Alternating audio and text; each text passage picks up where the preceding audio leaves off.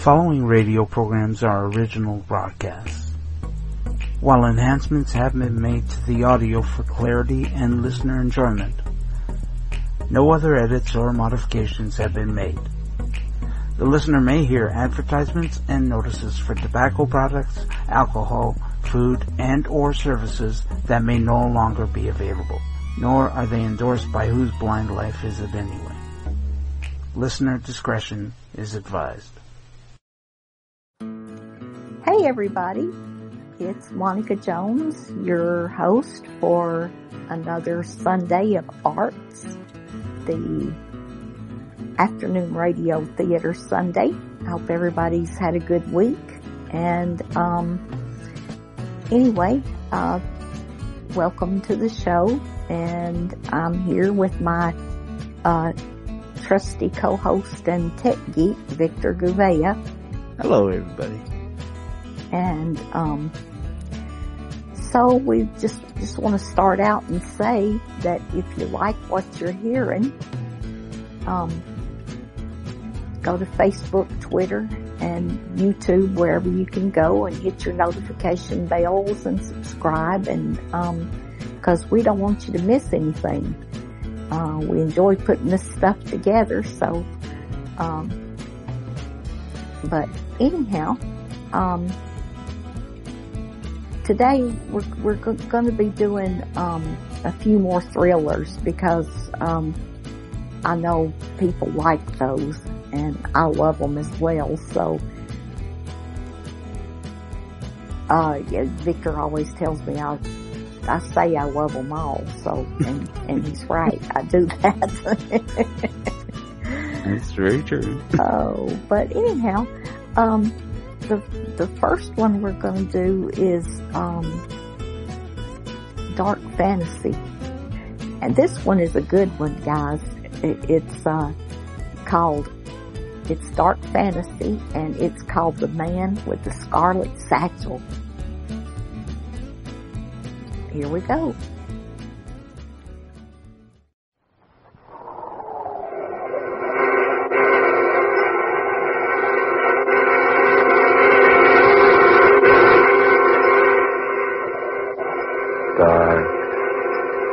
Fantasy.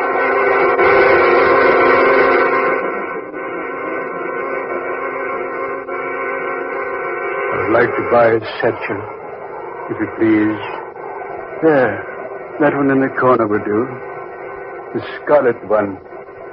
You see, scarlet is my favorite color because it reminds me so very much of blood.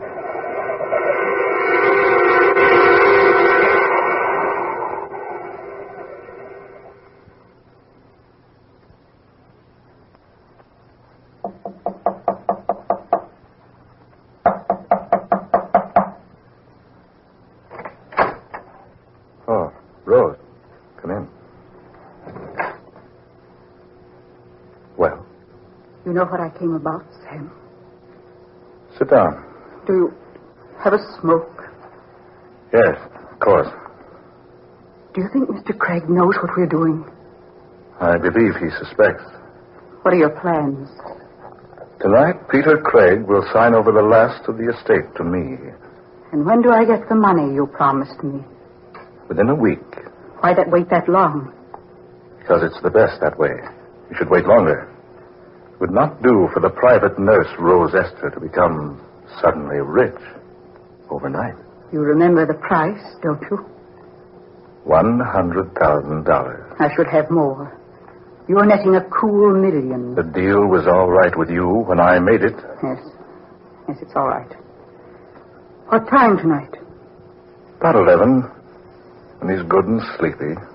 So he'll take the powder without suspecting. You said he already suspects. Not everything. He doesn't know we give him dope to make his mind go blank. We can be pretty sure of that. Or that he signs those legal papers while under the influence of the drug? He couldn't possibly know that. He's been taking medicine for so many years, when you hold a glass of it in front of him, he takes it automatically. He has one more paper to sign. One more. I'll give him the powder the minute you come into the house tonight. After that, disappear. Yes, I will. But remember, Sam, I expect my share of the money within a week. I think I've been quite patient with you since we went into this thing.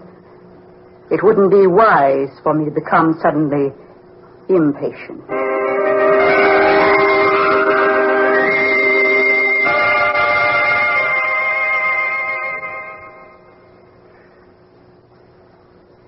All right, Mr. William. Sit down, sit down. Thank you, Mr. Craig. Nurse, hand me my glasses on that table over there. I can't see a thing without my glasses. Your medicine, Mr. Craig. Eh? Medicine. Oh. All right. Thank you, nurse. now, you get my glasses. Mm, Here they are. Do you wish warm milk before going to bed tonight? Warm milk? No, no, not on your life. And don't you go locking my laboratory tonight. I'm going to tinker around in there a bit as soon as Mr. Willard leaves. Yes, sir. Just ring if you need anything, Mr. Craig.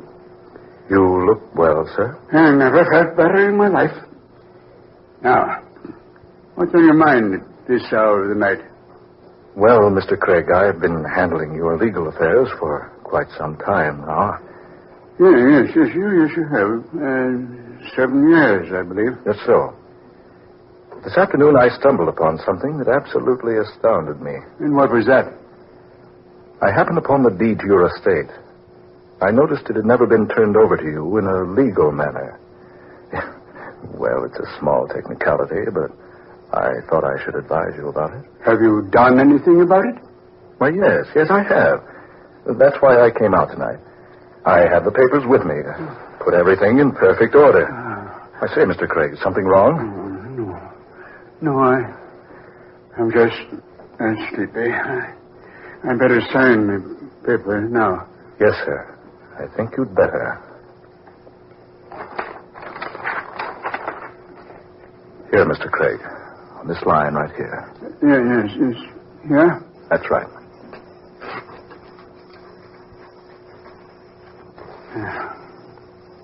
That's all, Mr. Craig. Thank you very much. This is just exactly what we needed. Just exactly.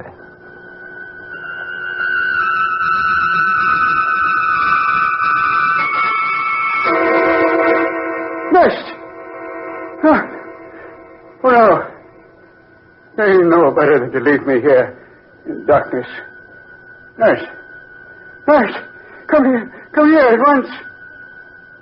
She's not here. She's gone. She's gone. And left me when it's so dark, so still. Left me here to die. Let, no, I can't stand darkness. No, no I, I can't be left alone. And I, I know my, I know my heart. Ah. Ah.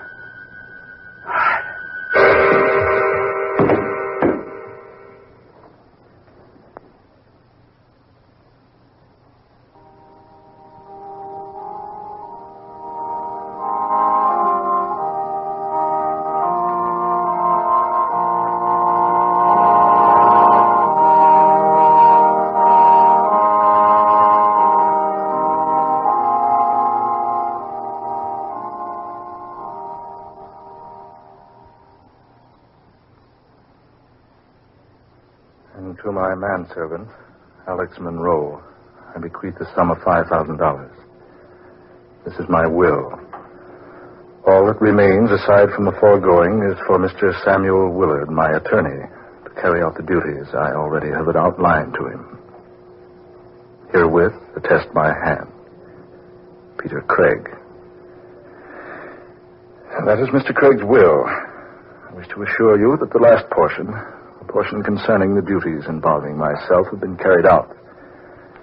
They have to do with the funeral itself and the preparations for the funeral. I wish to thank each of you for coming here tonight to hear the reading of Mr. Craig's will. You will each receive your individual shares of the estate in the next two weeks. Now, good evening.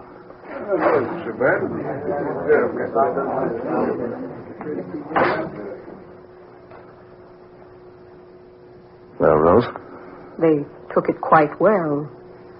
why shouldn't they? After all, they were only his servants. He had no relatives. It didn't strike any of them as strange that Craig should have left the bulk of the estate to me. You played your cards very well, didn't you? I think so.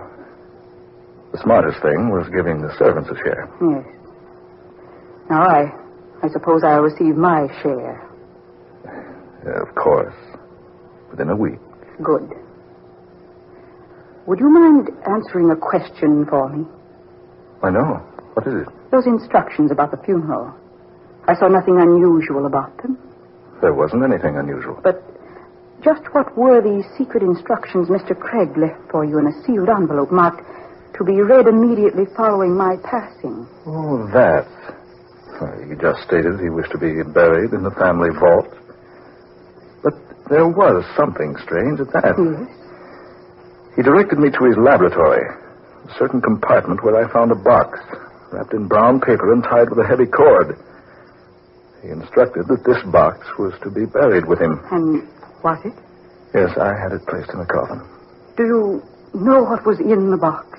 Yes. I don't mind saying I was curious, so I opened the package. Well, It wasn't anything worthwhile at all. Just a couple of pounds of modeling clay.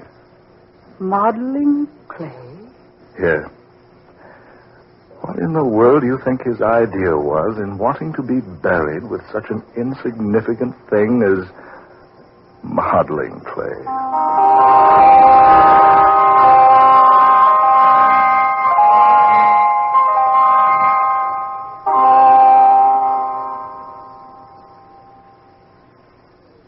This way, please, Professor White. Uh, thanks, Mr. Willard. Peter Craig, as I've told you, was an old friend of mine. I, I certainly was surprised to arrive here and learn he'd passed on. Yes, we buried him last Thursday. Mr. Craig had no relatives. I didn't know the names of any of his friends, and that's why you weren't notified. Mhm. I, I once worked with Mr. Craig at Oxford. He could have been a professor there, had he wished. Professor? Mm-mm. Here, down these steps. Yes, he was quite an electrical engineer. Worked miracles almost with wires and tubes and batteries, condensers, all that sort of thing. Hmm. Well, I knew he liked to fuss around in his laboratory. I've only been inside the place once. Didn't know he was a master at any particular science. Oh, yes, indeed. He was one in a million. Always experimenting. Always trying some new idea. Uh, here we are. This is Mr. Craig's laboratory. I see. This wax on the door. Oh, that. Uh, the police sealed the place up, and they were investigating the death of Peter Craig. Investigating? Yes. Mr. Craig died unattended. Heart attack. He fell and struck his head. At first, the police feared foul play. Oh, I see. Oh, I suppose it'll be quite all right to break the seal now. Oh, certainly. We've forgotten all about it. Ah, there we are. Now. Now, I'll go first, Professor White. Light switch is very inconveniently placed. Okay, sir. This is what you wanted to see. Yes, just as I thought. Table after table and shelf after shelf of electrical equipment. Seems pretty much of a mess to me. Poor old Peter Craig. Never was very tidy. I came in here the day the police were around, just before they sealed the room up. I've never been here before. All these wires and electrical panels and tubes and things give me the creeps. Well, Craig certainly could put weird contraptions together. He spent many hours here. I believe his experiments were the only things that gave him a desire to keep on living. Say, uh, here's a strange looking workbench over here. What do you mean, Professor? Well, uh, look for yourself here. See, the tabletop is littered with short lengths of almost invisible copper wires and with little bits of fresh putty. Putty? No, it's not putty. It's it's modeling clay. You. Yes. You're right. Yes, and here's a cardboard box of the stuff. That box, the brown paper. This heavy cord. Yeah, why, it appears that there was a great deal more of the clay in this box. You can see that a good portion of it has been torn away from the original mass. It's the same box. The very same one I put into the casket. What? What could Peter Craig have been doing with modeling clay and thin copper wires? Mr. Willard, Yes? is that the only entrance to this laboratory, the, uh, the one the police sealed? Well, yes, it is. No windows, no other door. And yet that, uh, that seal was unbroken. We both saw it was. Yeah, but look here on this on this workbench here. These bits of clay, still moist, not dry and hardened like they'd be if they if they'd lain here long. And this hand towel here. Look at it. Damp. As though someone had just recently dried his hands on it. Mr. Willard, what's this? Do you know? A locket on a golden chain. Where did you find it? Oh, here on the floor near the wall over there. His picture. There's a child inside. You know what's in the locket without opening it? Yes. It was Peter Craig's request that he be buried with this locket in his hands.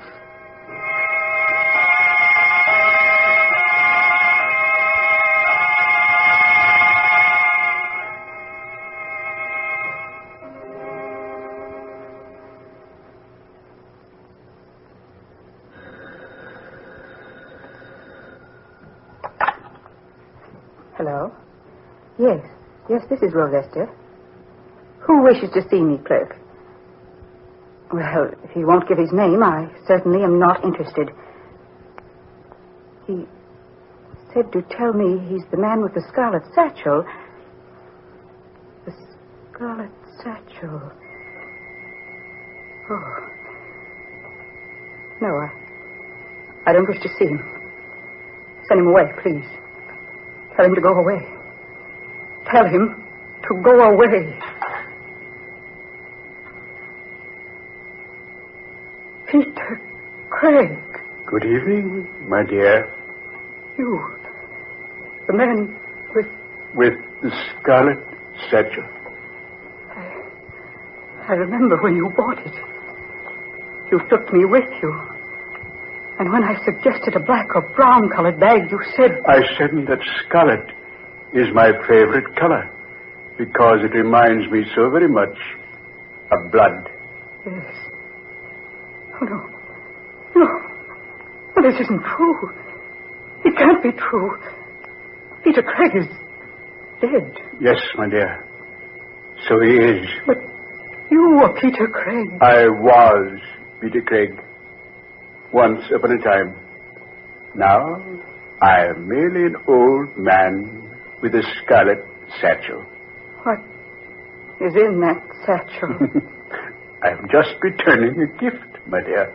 a gift? Oh, it was a most excellent jest, I know, but hardly becoming of so charming a person as yourself. What do you mean? Do you remember the modeling clay? Hmm. I see you do remember. It was, it was merely a joke. We sent it to you only in fun. We? And Mr. Willard and I. Oh, yes. Mr. Willard. well, I never did tell you how much I appreciated receiving a child's plaything from two such thoughtful people. But now I've come to return the gift. Go away. You, you're some impostor, pretending to be Peter Craig. The real Peter Craig is dead and buried. I am going, my dear. But I leave the gift with you. You'll find it there in the satchel. You'll find its contents most interesting, I'm sure. And now, good night, my dear, and goodbye. He's gone. It isn't true. Peter Craig is dead. That's why I'm buried. Oh, this is just a horrible dream. Yes, I, I'll wake up any minute now and. That satchel. Scarlet.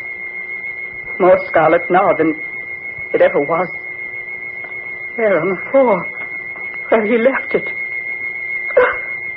Oh, it's, it's opening. Opening. And yet, there are no hands to do it. Something inside. Something is opening that satchel from the inside. What? What in the name of heaven is that thing? Oh no. Stop. Stop, I tell you. Give away. Give away from me.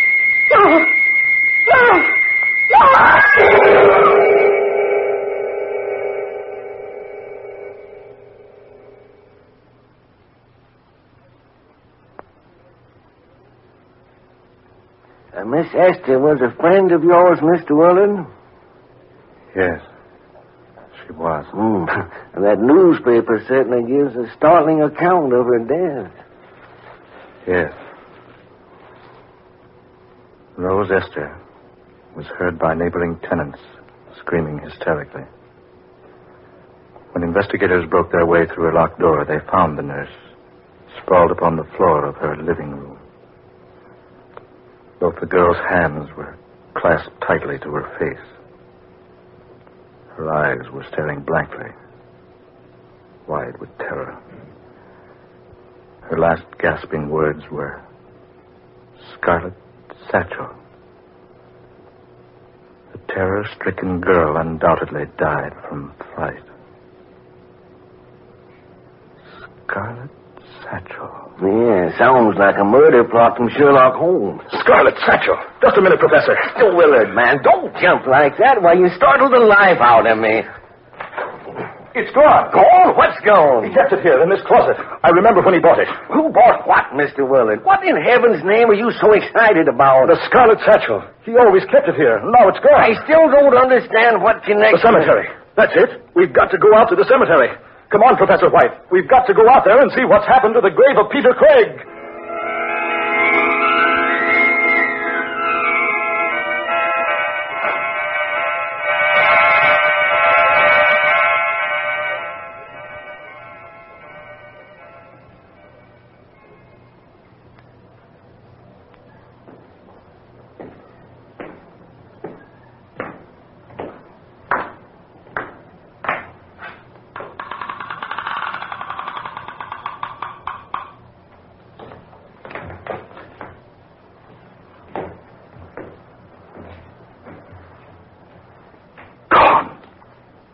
His body's gone. Peter Craig's vault has been opened.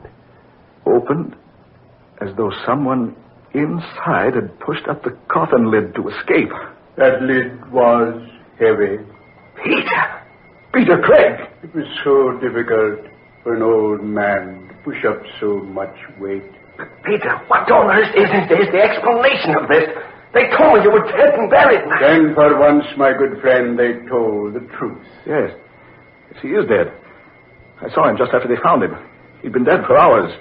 His heart had stopped. Rigor mortis had set in. Yes, I was a perfect corpse. Peter. He was taken to the funeral parlor, embalmed. He lay in his coffin a day and a night before we buried him. Mr. Willard, there's some explanation. I saw them close the coffin on him.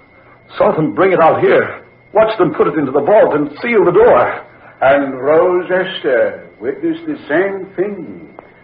That's why I startled her so. You killed her. You killed Rose Esther. No, not I. She was killed by the thing in the scarlet satchel. The Scarlet Satchel. Professor White, look, he's carrying it now. There is one plan in the entire scheme of things mortal man does not know. That those who are murdered never rest easily within their graves until they have wrought the full and perfect vengeance. They left me alone, alone in the darkness and stillness of a night to die. They knew that my heart couldn't stand the shock. It was as much murder as if they'd stopped my heart with a dagger thrust. No, no, no, I had nothing to do with that. You and your friend Miss Esther once thought it very hilarious when you sent me a child's plaything through the mails. At the time, I was not amused, Mr. Willard. Now I am. The clay modeling set. Exactly. Peter. Peter, man, what are you doing? The Scarlet Satchel. He's opening it. I'm taking out my little pygmy friend. Peter, that thing looks alive. No. No. No, it can't be. It's nothing but a little figure modeled in clay. Just a little clay doll. It can't be human. Then watch it come to life. Peter. Good heavens. It's moving. Walking like a man. You see? I have put the modeling clay to good use. I have created with it your damnation. No. No. Keep it away from me. Don't let it come any closer. Keep it away, I say. Don't let it touch me. Stop it. Keep that thing away from me. Don't let it touch me.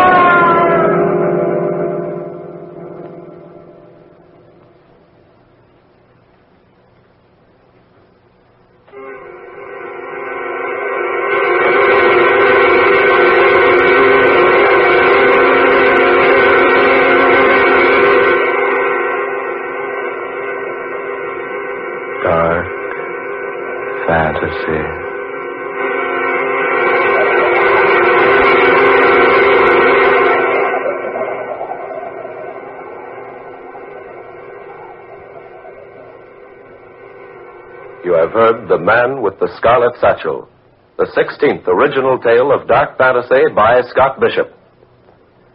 Ben Morris played Sam Willard, Fred Wayne was Peter Craig, Georgiana Cook took the part of Rose Esther, and Muir Height was heard as Professor White. Next Friday night at this time, listen to another startling and weird dark fantasy adventure. Superstition, Be Hanged, written by Scott Bishop. Tom Paxton speaking. Dark Fantasy originates each Friday night in the studios of WKY, Oklahoma City. This Okay, this next one um, is another one that's uh, really good that uh, I don't hear played often on uh, with these people that do radio shows and stuff. So I thought I would do it.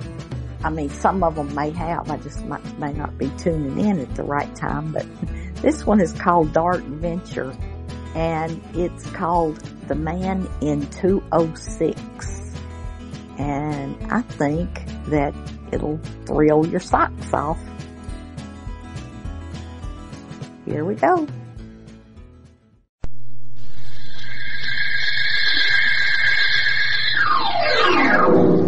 Dark Venture.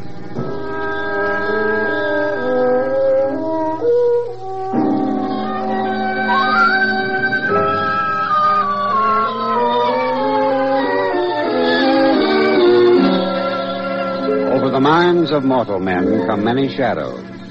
Shadows of greed and hate, jealousy and fear. Darkness is the absence of light. So, in the sudden shadows which fog the minds of men and women, are to be found the strange impulses which urge them into the unknown.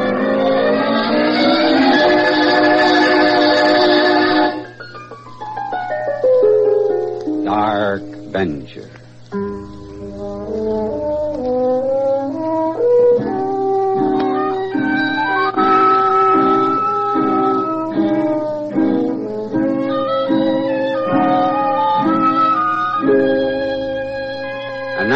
American Broadcasting Company presents Carl Harbord in The Man in 206.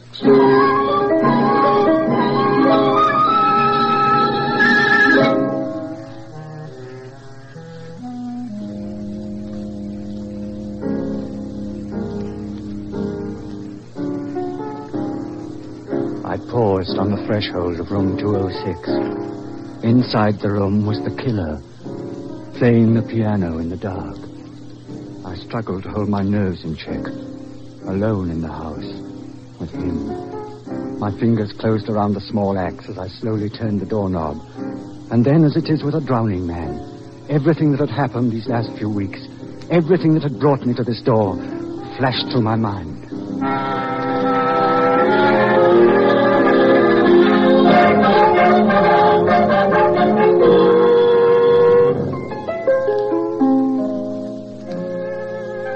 For me, it all began that night the reporter came.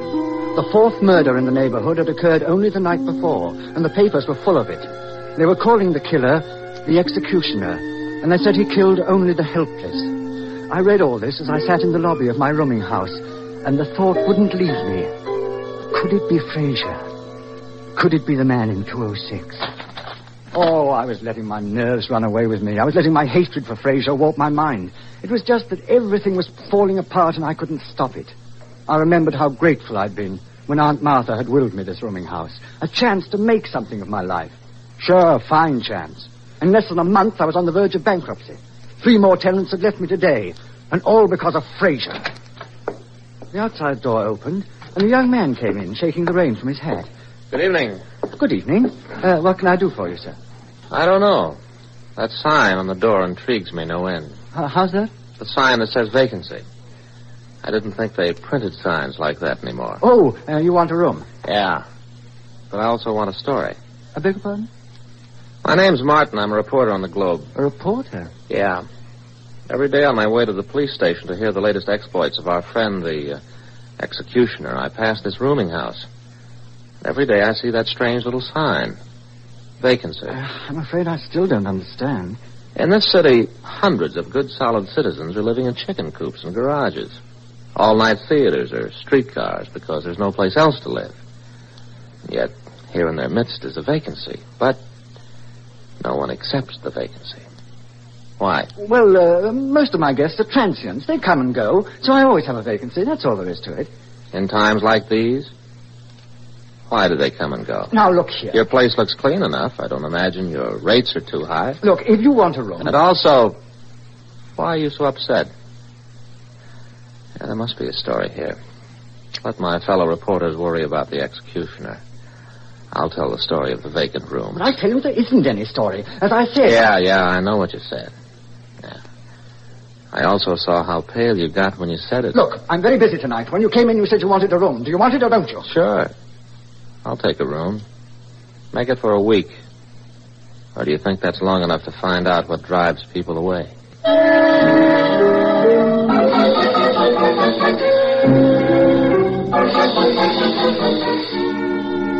I really shouldn't have rented the reporter a room, but with so many of my rooms vacant, I just couldn't afford not to. After I'd showed him to his place, I decided to see Inspector Garland. After all, he'd been living here in the rooming house for the last eight years, and though I didn't know him very well, Aunt Martha had always considered him her prized tenant. I went down the hall to the inspector's room. I had to talk to somebody. I was desperate. Come in, come in. Inspector, I'd like to speak to you, if I may. Oh, Mr. Wilson, come in. Don't tell me I've forgotten to pay my rent again. Oh, no, it's nothing like that. It's... Don't be bashful to tell me, man. I've got no memory for details. Your poor aunt was always hemming and hawing, trying to get her money without embarrassing me. Inspector Garland, it's not the rent. I need your advice. Advice? Yes. Oh, what am I going to do about him? Him? I don't understand. Well, Mr. Fraser, of course, the man in 206. Mr. Fraser? I don't think I know him. What about him? Well, didn't you hear him last night? Uh, I've been working nights for the last three weeks trying to find some trace of this creature the newspapers call the executioner. You'll have to bring me up to date. Well, this Mr. Fraser, he must drink or something. He usually comes in after midnight and begins to pound on an old piano I have up there till he's wakened the whole building. Because of him, I've lost every one of my old tenants except you, Inspector. Yeah, for Pete's sake, why don't you tell him to leave? Well, that's just it. I've never even seen the man. What? My housekeeper, Stella, rented the room to him a week before I came. He paid for two months in advance, and no one's seen him since. But if you'd been here at night, you'd certainly have heard him. Did you ever try leaving him a note, ordering him to behave himself? Yes, last night. I left a note in his door. This morning, the note was torn to shreds. Well, I guess the only thing I can suggest is to wait until the next time he creates a rumpus and then call one of our boys to come in and arrest him for disturbing the peace. Inspector, I'm afraid to wait until next time. Huh? Maybe I'm crazy. Maybe it's just my imagination. But Yes? Each time Fraser's gone into one of his rages, there was a murder reported in this neighborhood. The next day. I think Fraser. Fraser might be this executioner. And your housekeeper is the only one who's seen Fraser? Yes. All right, come on, let's talk to her.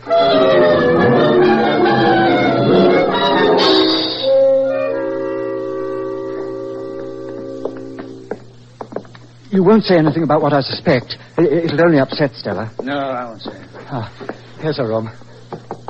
Stella. It's me, Mr. Wilson. Come in, Mr. Wilson. Oh, Inspector Garland. Why are you packing, Stella? I was just going to tell you I'm leaving. Leaving? But why? Well, I'm not at all well, you know. I've been under a doctor's care for the last five years, and now this excitement. Well, it's just too much. You mean Fraser, Stella? Him and, and that killer, too. I'm worried and frightened all the time. It's just too much. Well, where are you going? To my sister's place.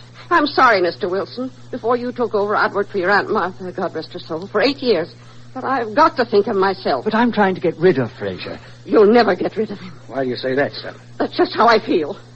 Oh, I'm just a bundle of nerves, that's all I am. You're the one who rented Fraser's room, aren't you, Stella? Yes, I'm sorry to say.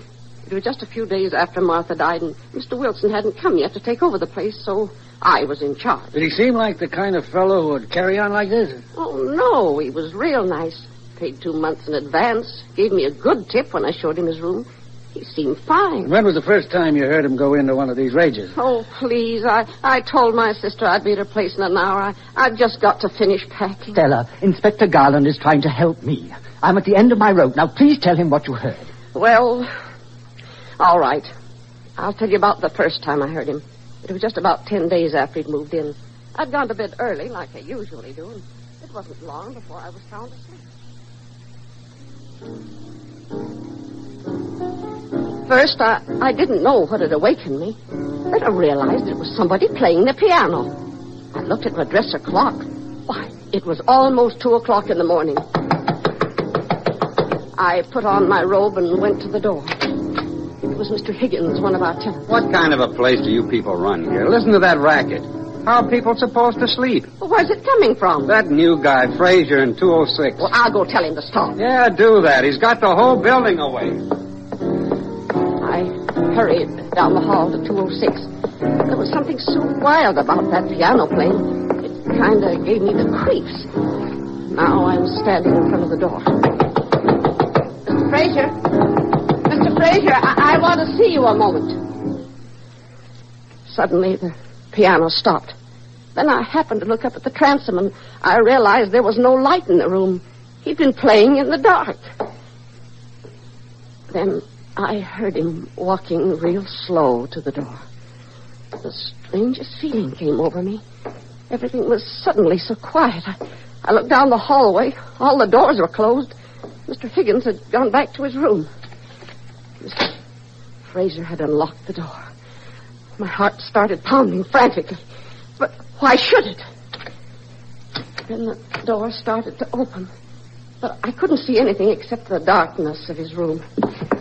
Suddenly, I, I turned and started running down the hall. That's the way it happened to me. I, I can't explain why I ran away, even today.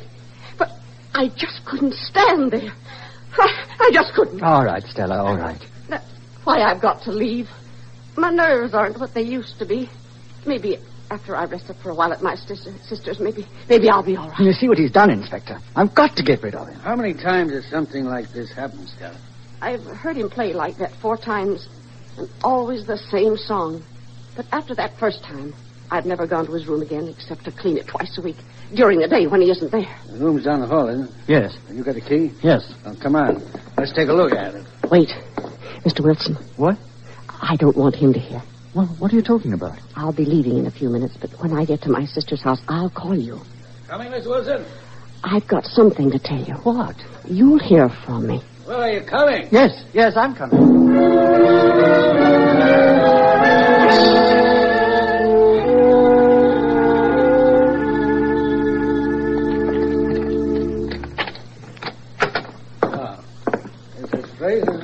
Yes. Nice piano.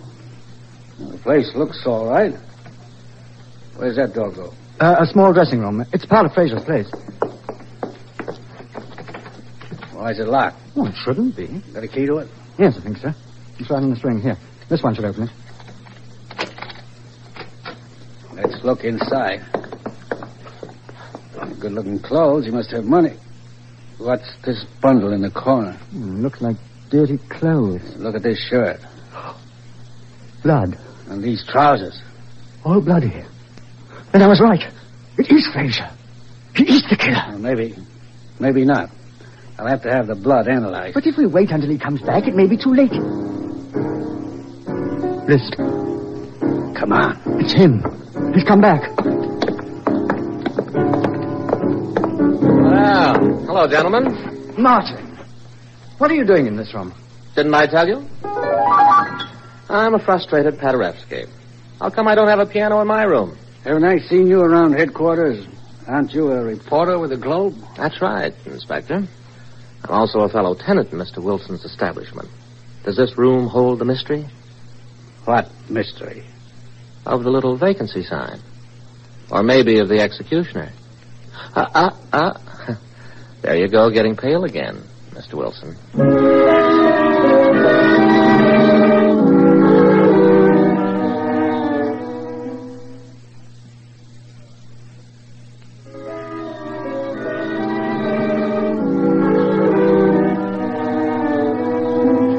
I was terribly upset. But I tried not to show it until after the reporter and Inspector Garland had left. Most of my life I bummed around the world doing everything imaginable. Stevedore, clerk, worked in nightclubs, everything. I was in a hospital clear across the country, recovering from a barroom brawl, when I'd learned I'd inherited the rooming house. It was like a godsend. And now this frightful thing was happening. And if I didn't make a go of my rooming house, I'd be right back where I started.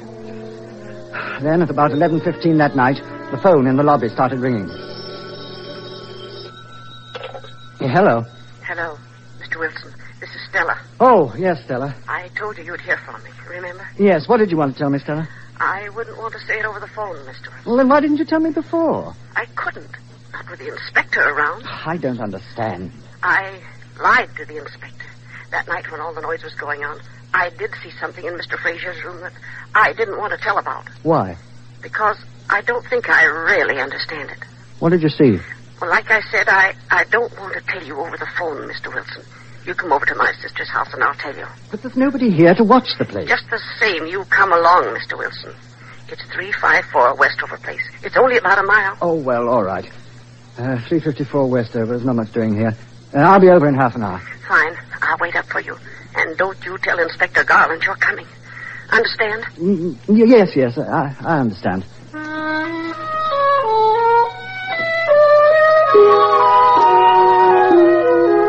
But after I'd hung up, two people came in for rooms, and I was busy with them. And then it started raining again, and I couldn't walk through the rain. I tried calling a taxi, but there weren't any available. And when I looked at my watch again, it was after midnight. Then I tried calling Stella to tell her I wouldn't be able to make it that night and not to wait up for me. But I didn't know her sister's number. At 12.30 I went to bed, and I couldn't fall asleep from all the excitement. I finally got up and took some aspirin, and within minutes I was dead to the world.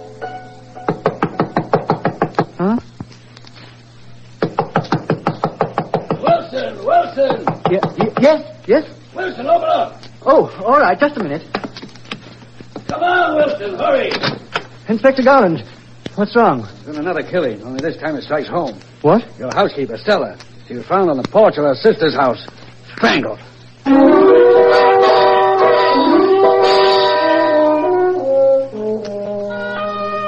After Inspector Garland told me about Stella, I told him about her phoning me earlier and saying she'd seen something unusual in 206. Then the inspector wanted to see the rooming house register. I took him downstairs and he thumbed through the pages till he found what he wanted. William Fraser, here we are.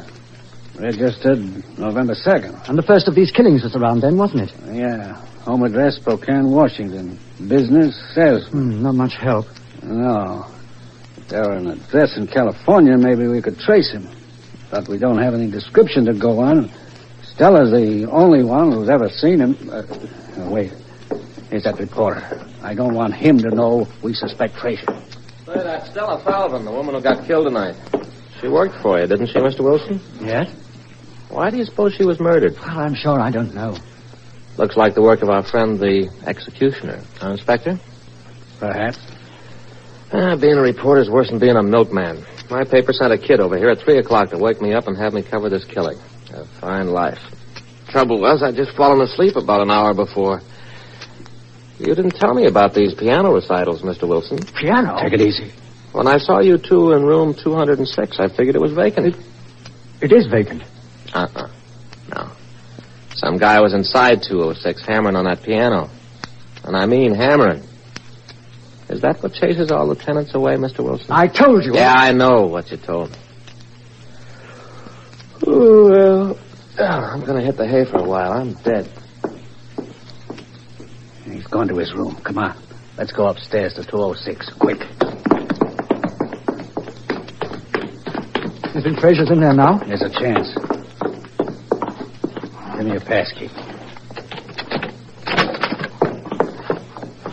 He's not here. But he's been here. Look at this room. Torn to pieces. Yeah. Now look, I don't want that reporter to know about Fraser. If he finds out about him, he'll plaster the story all over the front page of that paper of his. Ah, I guess that doesn't matter anymore. Oh, but it does matter. Hmm? Fraser's some kind of a nut. I'll bet anything on it. And he'll be coming back to this rooming house if he doesn't find out we're wise to him. You think so? You're getting a guest tomorrow. A guest? I'm planting a man in this house to watch it day and night. And one of these nights, if we're lucky, we're going to hear that piano again. But we didn't hear the piano again. And Inspector Garland didn't seem to make any progress finding Fraser. I checked with all the California police chiefs. Any luck? None. He's not wanted for anything, that's a cinch. Maybe he uses a false name. Maybe. Well, that makes it even better. You sure he's never come back to the room? I'm sure. Well, I guess we'll just have to keep waiting. I lost all interest in the rooming house. I wasn't able to hire another housekeeper. Although there was no more piano playing, one by one my other tenants left me. I'm checking out, Mr. Wilson. Prepare my bill. Yes, Mr. Higgins. This certainly isn't the same kind of rooming house your aunt used to run. No, I'm sorry, Mr. Higgins. Finally, the only tenants left were Inspector Garland, the policeman he planted in the house to watch for Fraser, and Martin, the newspaper man. I see you took your vacancy sign down today. Yeah, I'm thinking of closing my rooming house. Looks like I'm not going to get my story after all. Huh, Mr. Wilson? Yeah, it looks that way, Mr. Martin. I placed the rooming house up for sale and started cleaning the rooms and getting everything in order. And it was while cleaning Fraser's room that I made a discovery that sent me running to Inspector Garland's room. Inspector, look what I found. What is it, a snapshot? Yes, a man and a woman. And look what's written on back. Huh?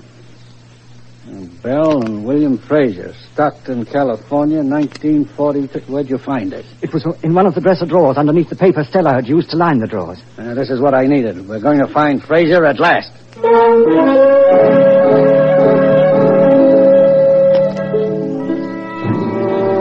That was three days ago.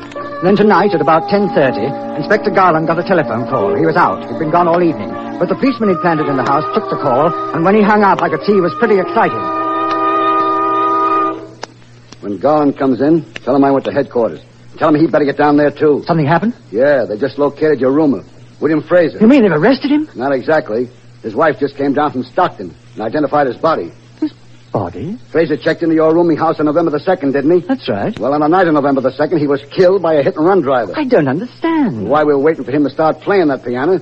He's been lying on a slab in the county morgue waiting to be identified. Then Fraser couldn't have been the killer. You're catching on fast, Mr. Wilson.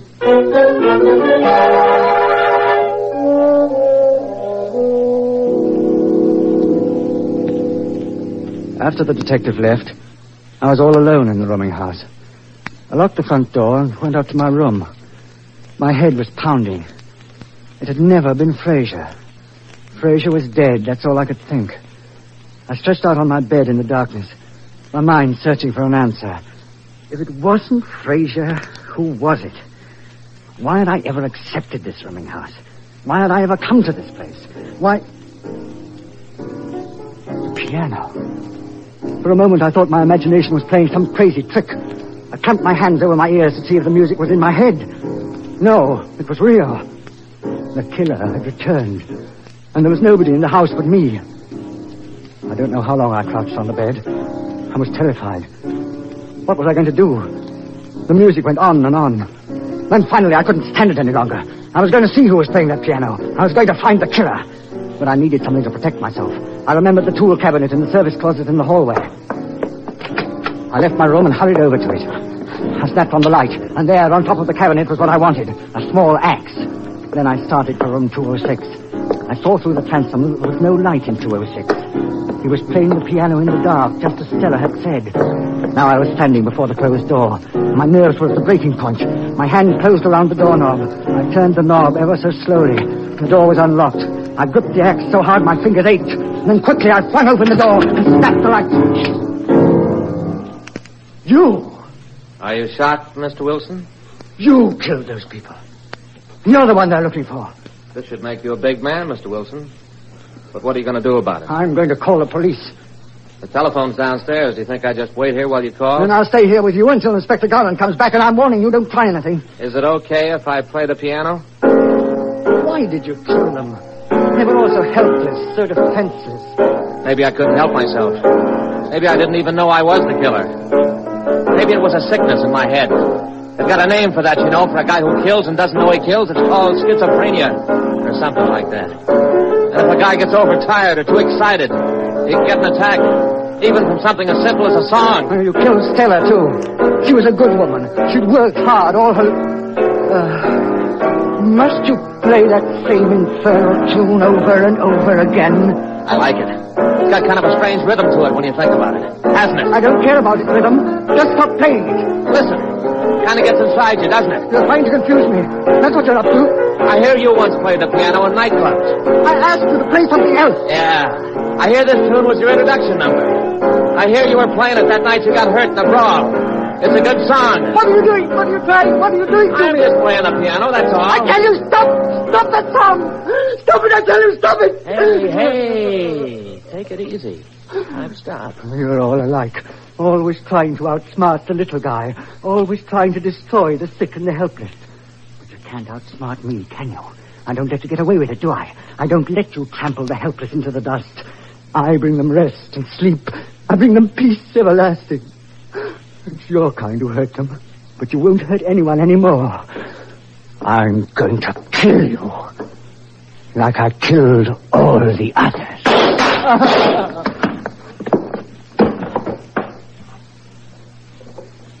He's dead, Inspector. Sorry I had to do it that way. Why are you sorry? Isn't it best for him? Yeah, maybe it is. Oh. For a minute there, I thought you were going to stay in that dressing room until he scalped me. It was the only thing we could do. I had to get a confession. When did you first suspect him? And I found out he was the only one in the rooming house who'd never heard the music. And, of course, when I found out that Fraser had been dead all along. But I had to prove it. Why do you think he killed Stella? Stella had called him and told him she'd seen something in 206. You know, that sickness he had is a strange thing. He had an attack that night, and though he became a completely different man, he still remembered Stella's call and was afraid she'd seen him.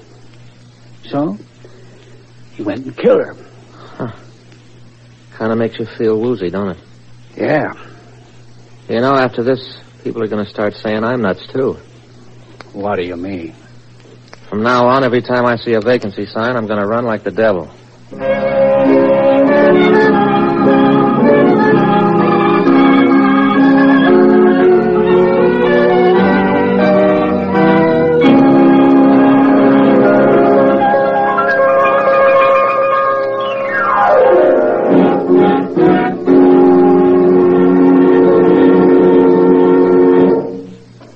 Over the minds of mortal men come many shadows. Shadows of greed and hate, jealousy and fear. Darkness is the absence of light. So in the sudden shadows which fog the minds of men and women are to be found the strange impulses which urge them on to their venture in the dark.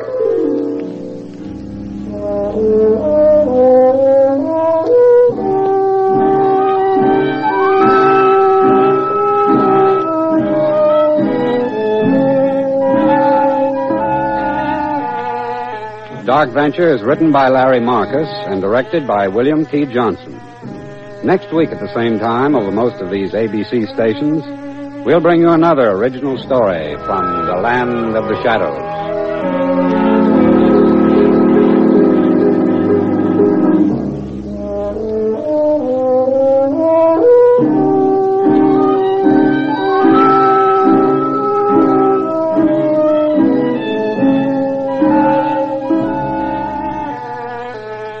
In tonight's Dark Venture, Carl Harbord was heard as Eddie, Ben Alexander as the reporter, Herb Butterfield as the inspector, Leora Thatcher as Stella, and Harry Lang as the policeman. John Lake was the narrator. Original music by Basil Adlam.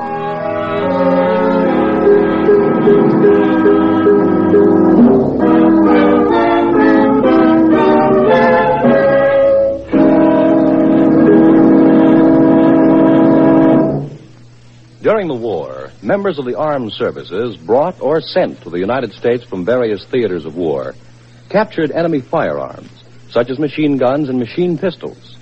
Some of these weapons have subsequently fallen into the hands of the lawless element and have been used in committing robberies and murders as well as other crimes. They constitute a serious hazard to effective law enforcement. The National Firearms Act requires the registration with the Bureau of Internal Revenue of any firearm from which a number of shots or bullets may be discharged with one continuous pull of the trigger. This is an appeal to the good reasoning of the possessors of trophy firearms. For the protection of your families and society in general, it's your duty to register the firearm and have it rendered inoperative. Don't delay. Just write to the Commissioner of Internal Revenue, Washington, D.C., who will have a representative assist you free of charge. This is ABC, the American Broadcasting Company.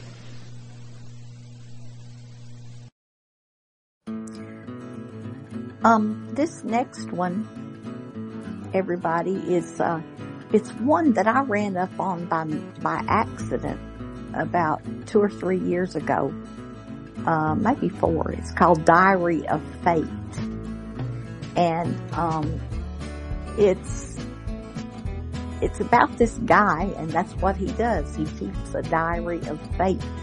Uh, of, he keeps a diary of, of things that are going on with all these different people and how fate ends up um, dealing them the blow they deserve. and uh, so this one is called Daryl James. And so I hope y'all enjoy this little program. I know I do.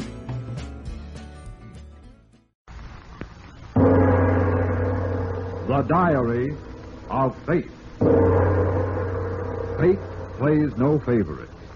It could happen to you. It is recorded that man's destiny is written upon the face of time. Each one's course is charted, from the cry at birth to the expiration at death. The life chart of Darrell James now before me is of particular interest. He was a bright young man about Wall Street. His classmates voted him the man most likely to succeed. But predictions in college yearbooks are merely wishful thinking. For the real truth and ultimate end is written on the larger ledger, an inexorable scroll in the diary of fate. And now, I, fate, accelerating the clock of time, bring into the present a momentous incident of the future. Daryl, darling, what are you doing with that gun? An old piratical custom. Just burying another Cantillon victim. Daryl, put that, put that gun down, you man. Yes, Darrell James.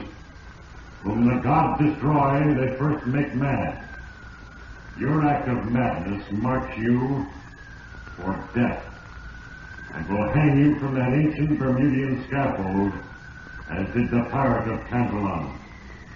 Remember, Darrow, fate is not unkind, fate is just, and justice demands that you die. In a moment, I will read again from the Diary of Fate. In just a moment, the strange story of Darrell James. But now, a word from your announcer.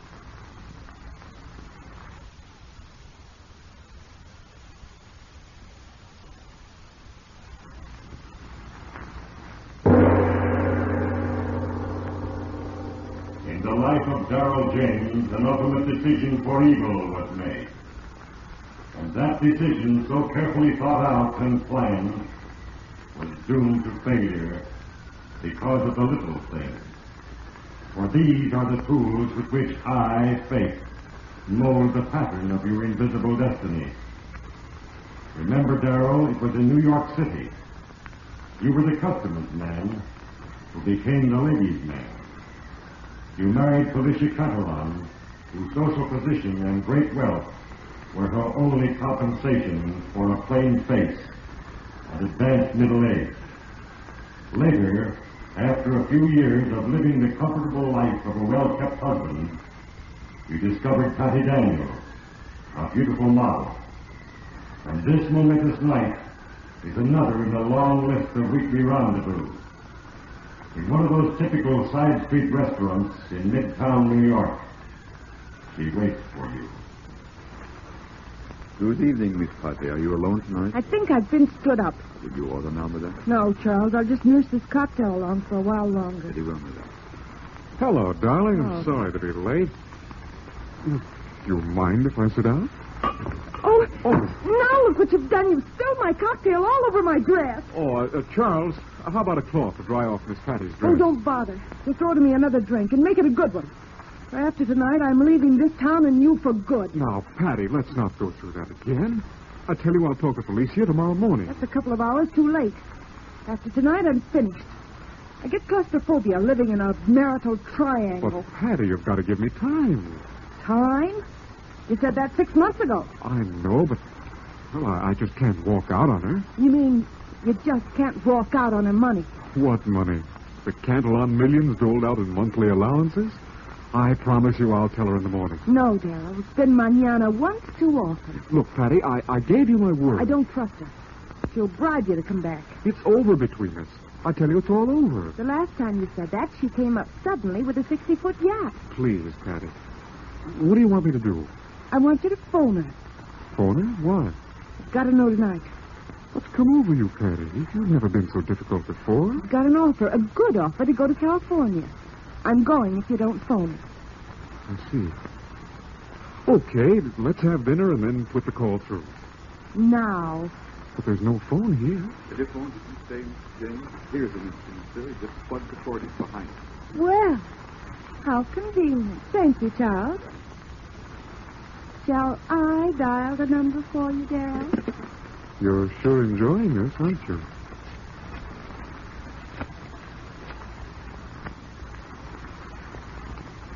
Hello? I'll take it. Hello, Felicia? This is Darrell. Yes, I'm in town. Uh, no, I, I'm not at my club. But- What's that? When? Meeting in the morning. Why, uh, yes, dear, of course. Yes, I'll be right home. Yes. Uh, goodbye. Yes, Darrell James, because of a little thing. A still drink. Abby's long, smoldering resentment was sparked to a crisis. The result was a phone call. And then, quite suddenly, the cascading of events found you on a boat, heading for the sunny isle of Bermuda. What was it, Darrell, that Felicia said to you that so completely changed you from a deserting husband to a rekindled lover, embarked on a second honeymoon. And now the soft spray of the Atlantic sweeps the rail of the steamship Southern Cross, and you and Felicia, tucked in your deck chairs, are a picture of contentment.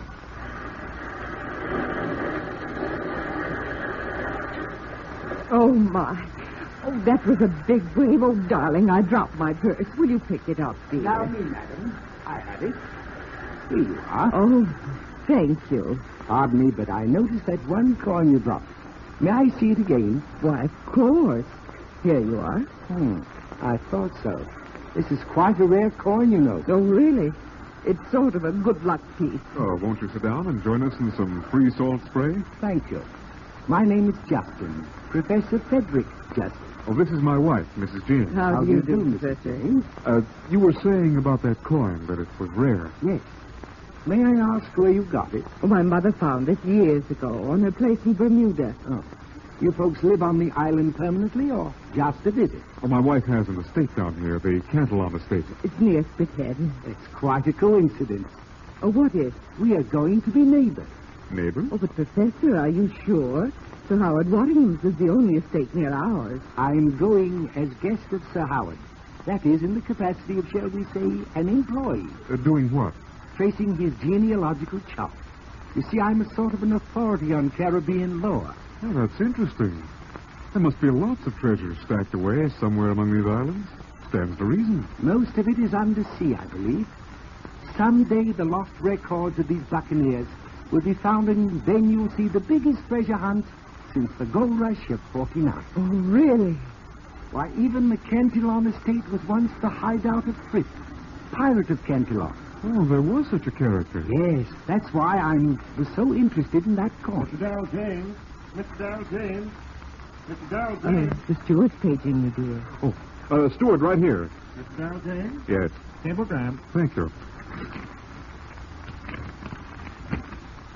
Something wrong, dear? Uh, uh, no, it's uh, it's from Winthrop, my stockbroker. Winthrop? How did he know you were aboard the Southern Cross? Uh, I don't know, dear. If you'll excuse me, Professor, I've got to take care of this matter immediately. Yes, Darrell. You were almost getting to believe in this second honeymoon.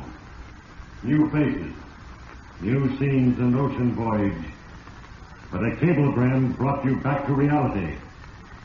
To a conspiracy of murder planned the night before your boat sailed from New York. And your co-conspirator, knowing that vacillating mind of yours, decided to keep it primed. And so when the steamship Southern Cross tied up in the port of Hamilton, Bermuda, your mind was busily working on a plan. Well, folks, we've landed and the situation is well in hand, to quote a phrase. Oh, this island hasn't changed a mite in all these years. Oh, oh, Professor, would you mind giving Mrs. James a lift to Cantillon? But why, dear? Aren't you coming? Well, it looks like clearing these customs is going to take a long time. Glad to have your company, Mrs. James. Haven't ridden in a carriage since I was a boy. Oh. But I warn you, I'm an encyclopedia on Bermuda. That's an inducement, Professor. I'll see you at Cantillon, Darrell, dear. I'll be there as soon as I clear. See you later, Professor.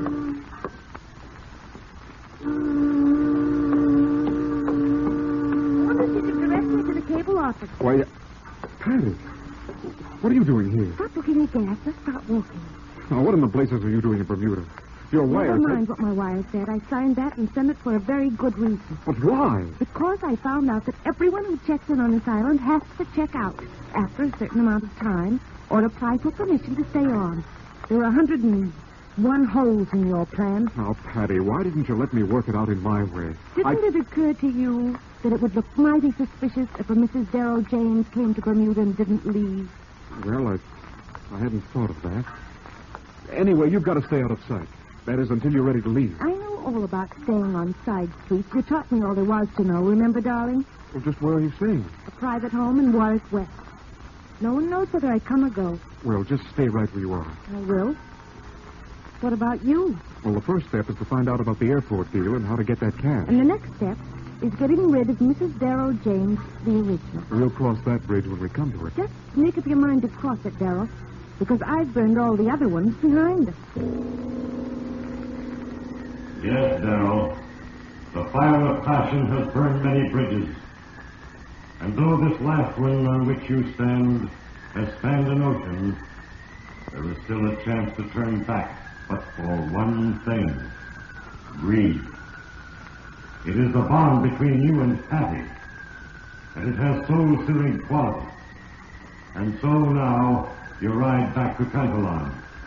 You watch the setting rays of the semi-tropical sun, and spacious Cantillon looms almost medieval in the descending twilight. And waiting for you as your ancient carriage rolls into the courtyard is Felicia, the original Mrs. Darrell James.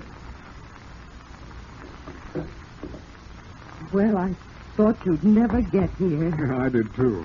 Took hours to clear the customs. Hey, this is quite a place. Does it extend all the way to the bay? That's our private dock, I'll have you know. It looks almost as big as the port at Hamilton. Yes, it's too big.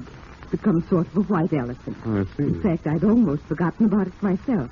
Then I got this wire from the airline company offering to buy it. They said something about using it as a seaplane base. Yes, it's admirably laid out for an overseas base. Well, might as well get rid of this coat. You dropped something here. Looks like that cablegram. Why, it's signed Mrs. Darrell James. It was a little thing. The accidental incident. A crumpled cablegram signed not Winthrop, but of all things Mrs. Darrell James. You'll have some explaining to do, Darrell, even to Felicia. Simple soul that she is. Perhaps your whole plan will dissolve into thin air. Soon, Darrell James, I will write again under your name in the diary of fate. Our story continues in just a moment. But first, here is our announcer.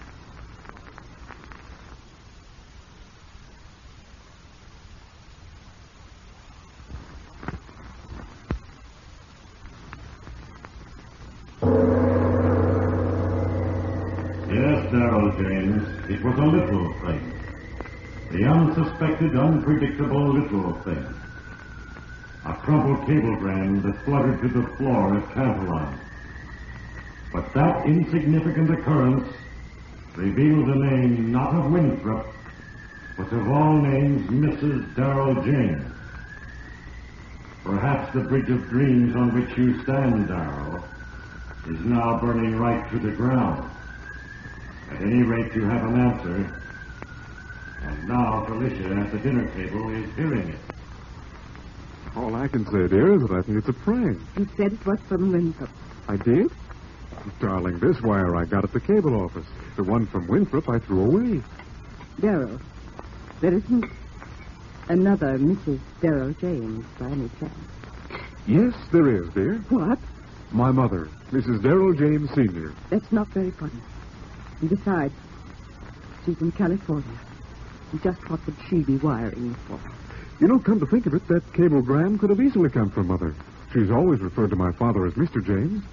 You know, it's beginning to make sense. She's full of quirks. I'll cable her in the morning. It still doesn't make sense. Oh, someone at the door. I'll see who it is. Well, good day, Professor. Or should I say good evening? I didn't mean to intrude on your dinner.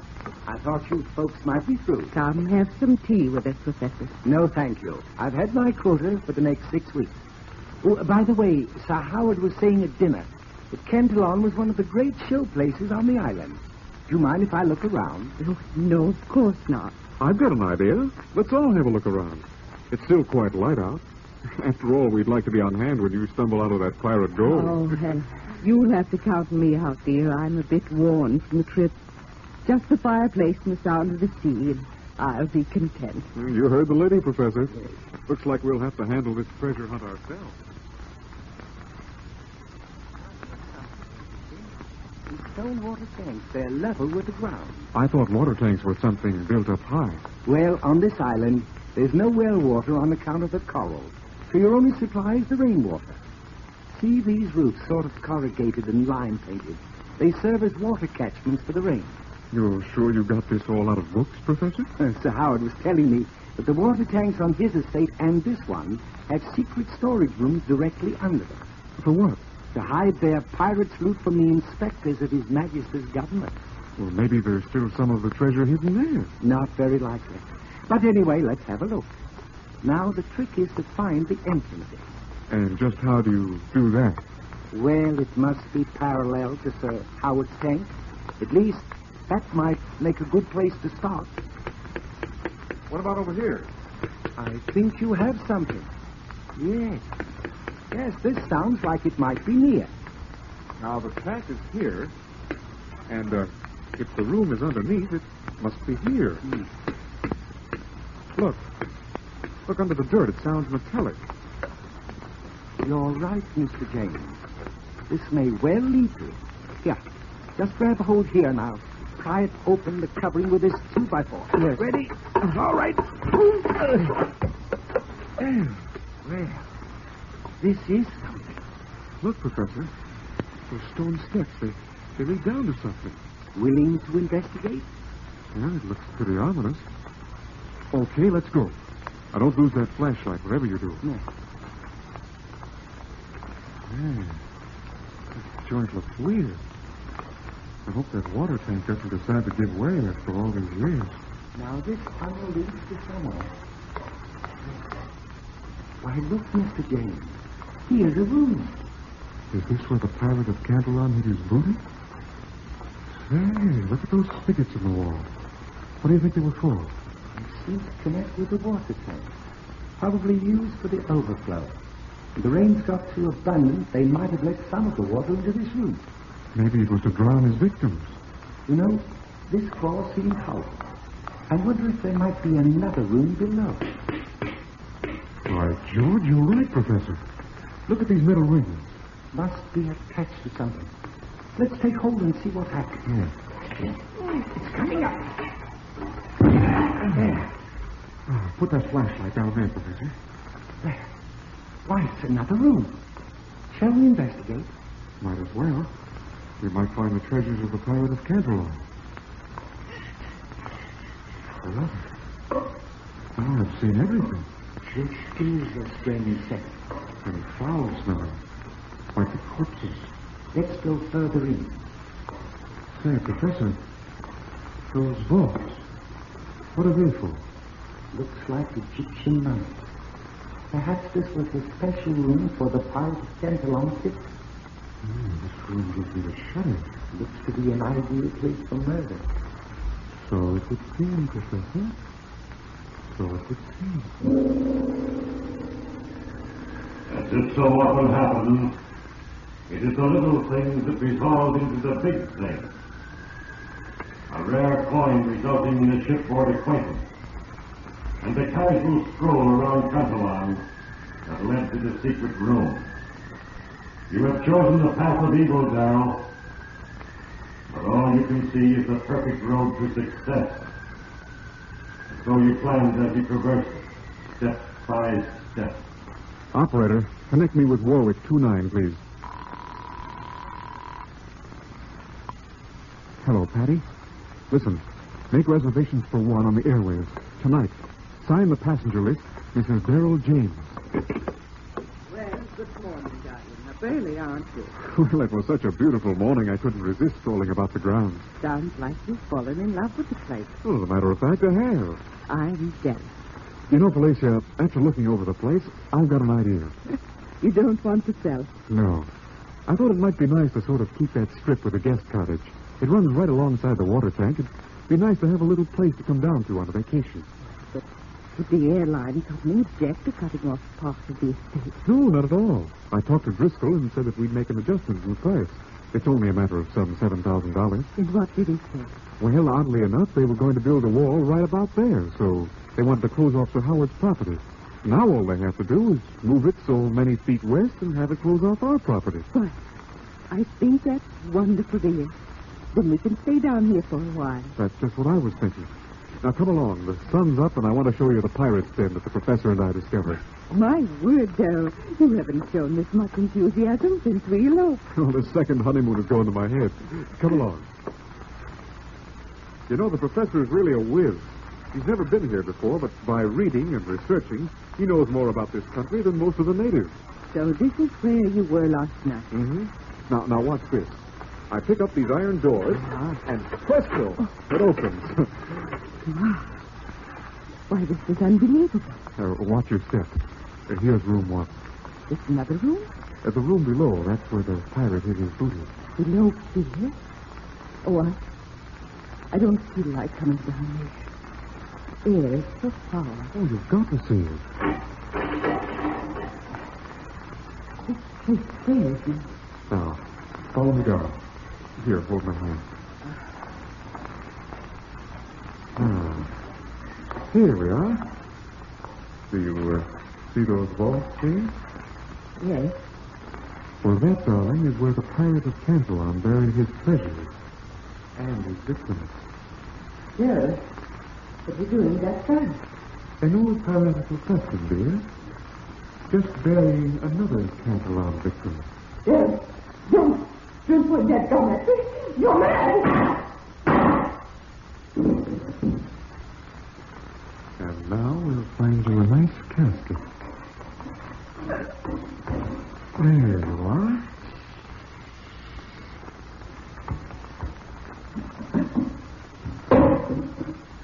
And to make the job complete, I'll just open those spigots and flood this room. They'll never find you, no matter where they search. Sleep gently, my love, in your watery grave.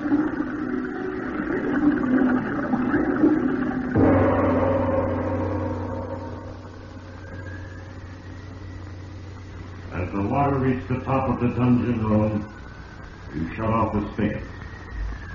The large false metal floor was put back in place. You busied yourself shoveling it over with dirt to make the setting perfect. Once again in the open air, you fitted the flat metal door securely in place, covered it, and walked slowly away without even a passing glance of contrition. But the crime has been recorded on the infinite scroll, and soon I, Fate, will record the final entry under your name in the diary of fate. In just a moment, the surprising conclusion to the story of Darrell James. But now, here again is our announcer.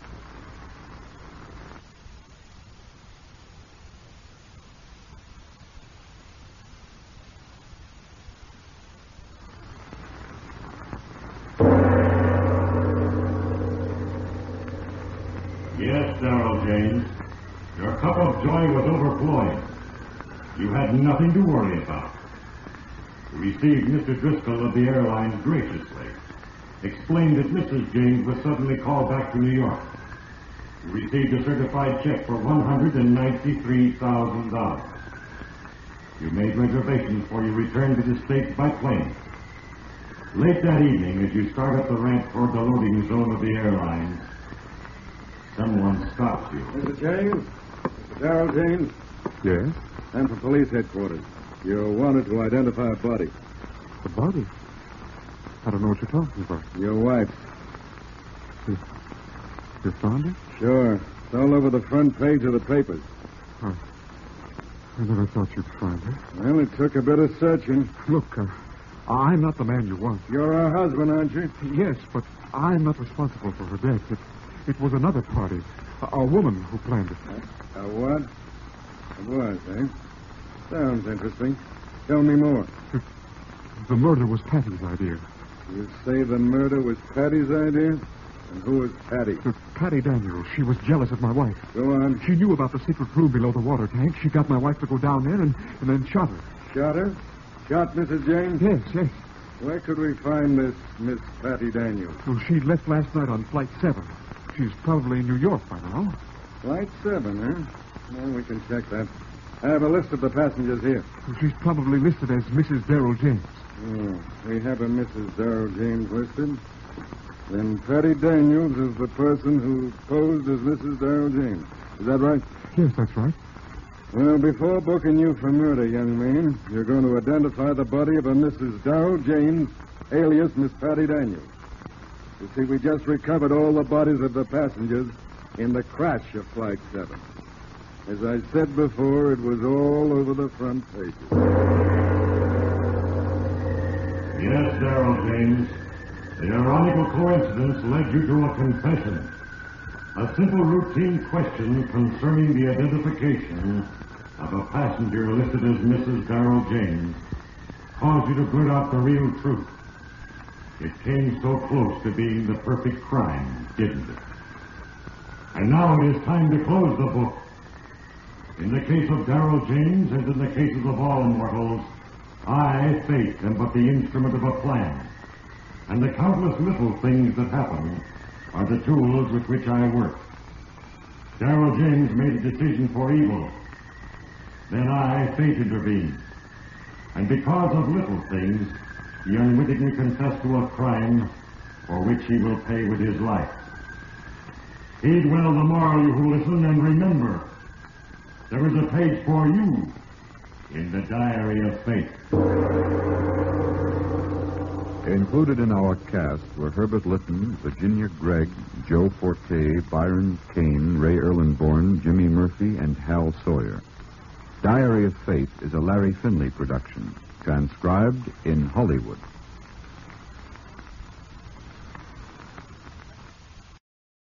Now, ladies and gents, I know that if you're into old time radio at all, um, you are going to love this next one, uh, The Whistler. Um, and I try to catch The Whistler on the weekends anyway, especially when I can. Um, because if I listen to Conyers old time radio, then uh, I can listen to him at uh, six thirty, and because he plays a whist, he plays two whistlers and he plays two suspenses. So um, uh, anyway, that's kind of my Saturday and Sunday thing. Now sometimes he doesn't do it um, through the week, so. But anyway, um, enough of that. This one is, uh, it's called Retribution. Wait a minute. Have you heard the Whistler?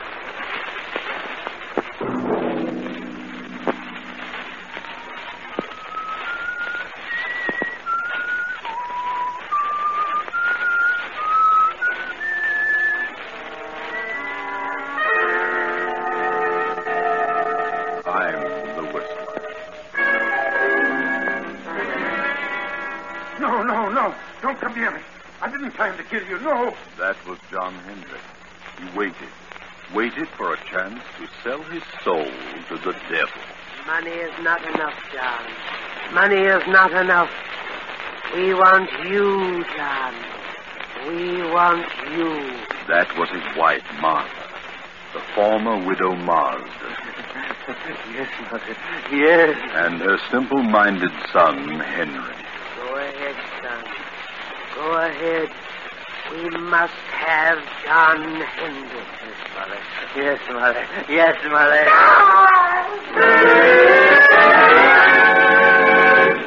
Tonight, CBS presents a new mystery series, The Whistler.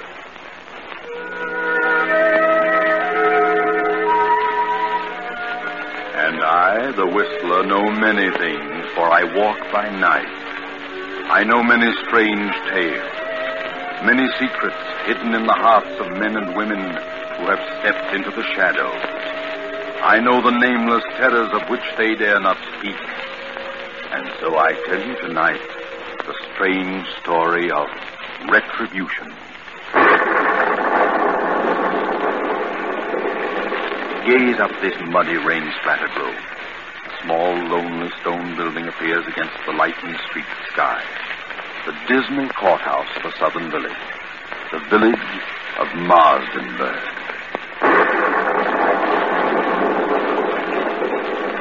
It is nearly midnight. A trial is in progress. A murder trial. John Hendrick is on trial for his life. the state versus Hendrick. Killed his wife and stepson. He killed his wife and her simple-minded son, Henry, for the ten thousand in cash she kept in her big house on the outskirts of town. Open the door.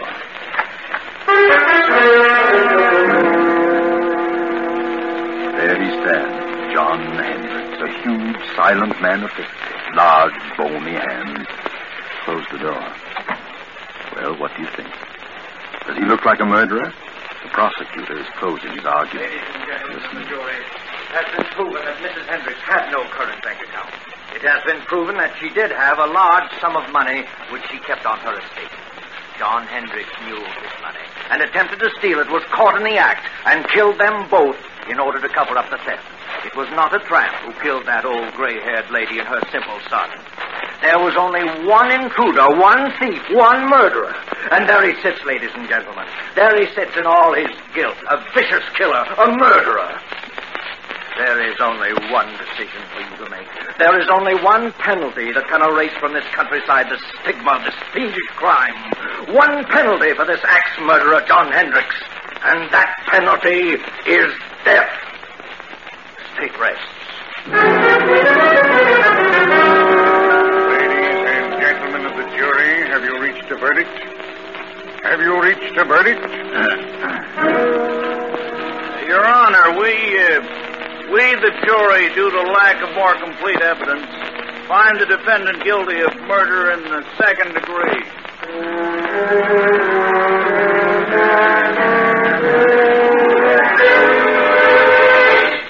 Second degree. Cheated death. He'll get life. Surprise? Of course you are. But it had to be. yes, it had to be. I know. John Hendricks, stand up. Yes, John, stand up. Face the court. Watch him now. He's on the speak. John Hendricks, I wish to state that I am not in accord with the findings of this jury. However, there is nothing for me to do but sentence you to the state penitentiary for the remainder of your natural life.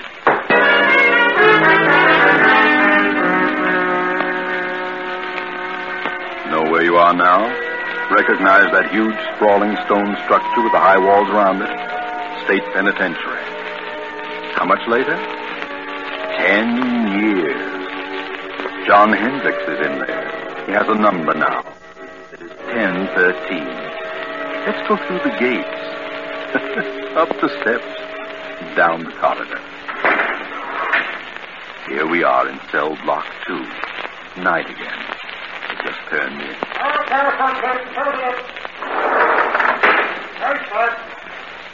This has been going on for ten years for John Hendricks, 1013, and his cellmate Bill, 1014.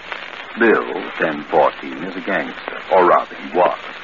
But he's changed during five years he's been here. Bill has decided to go straight if he ever gets out, which is very doubtful. But he holds no resentment, has become more or less happy. Bill started reading here, philosophy and so forth. He's changed. But what about John Hendricks? Oh, no. Not Hendricks. Because he has a plan. He has a purpose. Move closer to the cell door and listen. All I got to say, Bill, is I think you're crazy enough to make the try with me. That's a matter of opinion, John. But it'll be simple. I got everything all set. It's all fixed. Not a chance of a slip up. All fixed? Who with? Well, a friend of mine. Oh, I see. Crooked guard. No, he ain't a guard. Don't tell me you got it fixed with a warden. What difference does it make who it is so long as the whole thing is set and fixed? Well, you've got to have some help, inside or out. Oh, Hendricks, I think you're nuts. You're stir crazy. I'm getting out of this place. I got a reason, a good reason. I got something waiting for me outside, something I can enjoy, something that belongs to me. I'm the only one that knows where it is, and I'm going out. You're in here for a good long time, brother, and if you don't want to go with me, you can stay and rot. Look, Hendricks, I still think you're nuts. All right, what of it? I got the right dope, ain't I? Eh? And it'll work. Suppose it does. Suppose you find this money hidden away on the old lady's estate. What good will it do you? You killed her and her son to get it, didn't you? That's a lie. I didn't. I didn't kill anybody. I say you did. It ain't true, not a word of it. But I know where the money is. Okay, you can break out. You can have the money, but. Well, I've done a lot of reading and thinking since I've been here. Ah, you gone soft. Maybe so. But I know this much now. If I ever do get out, I'll do things a lot different. But believe me, Hendricks, I'll tread the straight and narrow. I've done a lot of things that I'm sure sorry for now. I, I can't undo them. But I won't do them again. No, sir, I'll do things different. Not the way I did them before. Ah, you just got religion, but it won't get you out. Maybe not, but I'm resigned. I got exactly what's coming to me. And believe me, Hendricks, so will you. So will you. If you break out, they'll have you back one way or another. You watch and see. Well, I'm going, so you watch and see. Watch and see.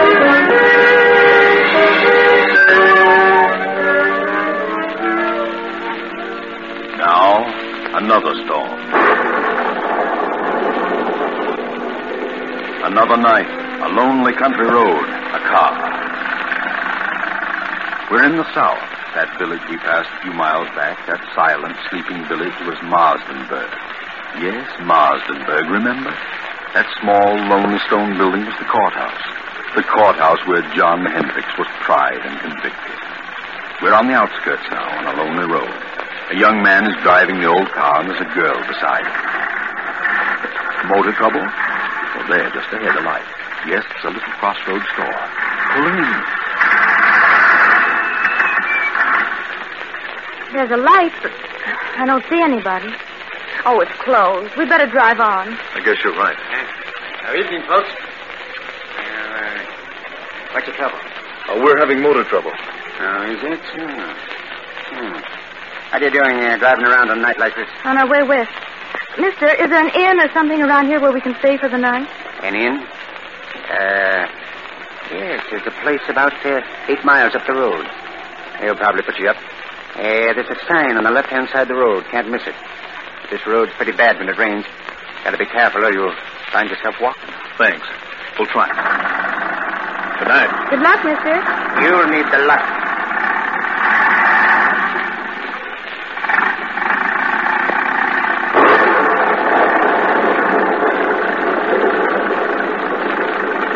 The storm is increasing now. The muddy road sparkles in the flashes of lightning. Tall, dark trees sway back and forth in the fury of the storm like moaning, lost souls. The little car lurches and bounces in its fight to keep center of the highway. Two miles, three miles, four, maybe five, and look, there it is, straight ahead. On the right side of the road, a blue light. Ah, yes, that's it. Wait, George. Did the old man say on the right side or the left side of the road? George, what's wrong? I don't know. The distributor must have gotten wet. Look, George. What? That blue light we saw, it's gone. Where is it? We must have passed it. Well, we couldn't have. I was looking right at it. It seemed as though it just disappeared in the thin air. I'd better turn in here. This motor won't last much longer. Oh, Guess so. I can't see a thing. No, it's, Can you? well, it's certainly a desolate looking place. There must be a house back in there. There it is. Look, there's a driveway. Twenty feet ahead. Oh, yeah. Well, this motor's about to conk out. We'd better drive in and see what we can find. Yes. Drive in, George. You'll find something. That's right. Through the gate. Make the curve. Hurry. There goes a motor. A little more. Now. Oh, we just made it. Thank heaven. Yes, that's right. Always thank heaven at a time like this. All right. Get out and go up on the porch. Now, let me help you. I'm all right. What do we do with the bags? We'll leave them here in the car till we find out if there's anyone here. Come on.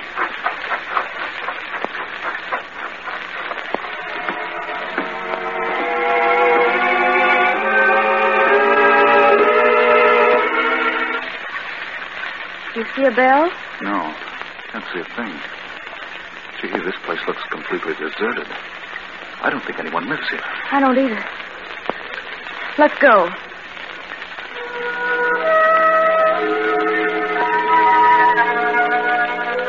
You're listening to The Whistler. We pause momentarily for station identification. This is the Columbia Broadcasting System.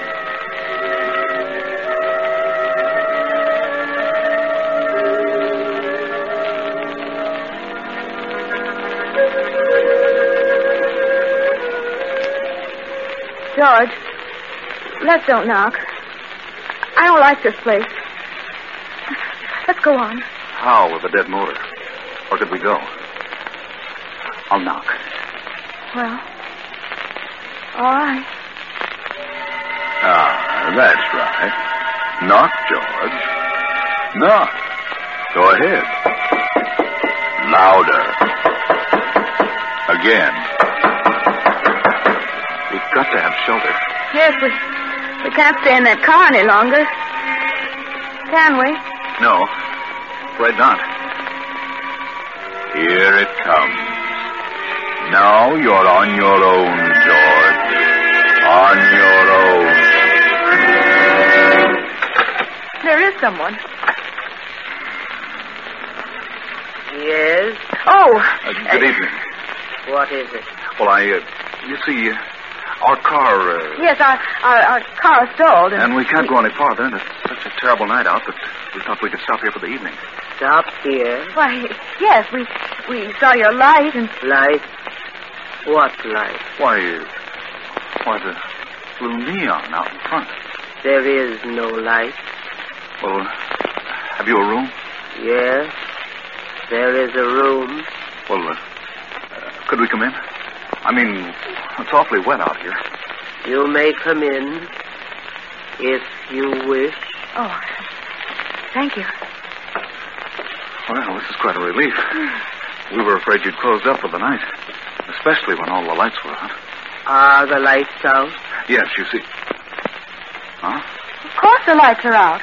Oh, I didn't know. You do take tourists. Do we? Oh, yes, that's what they told us. Who told you? Well, the man, the, the old man at the little store back at the crossroads. Little store. Yes, at the crossroad about five miles back. You know where the crossroad is, don't you? There is no store at the crossroads. There isn't. No. Uh, look, madam, would you mind turning on the lights? I can't see a thing. We have no light here. No light. Uh, give me a flashlight, Jim. She means there's no electricity. No.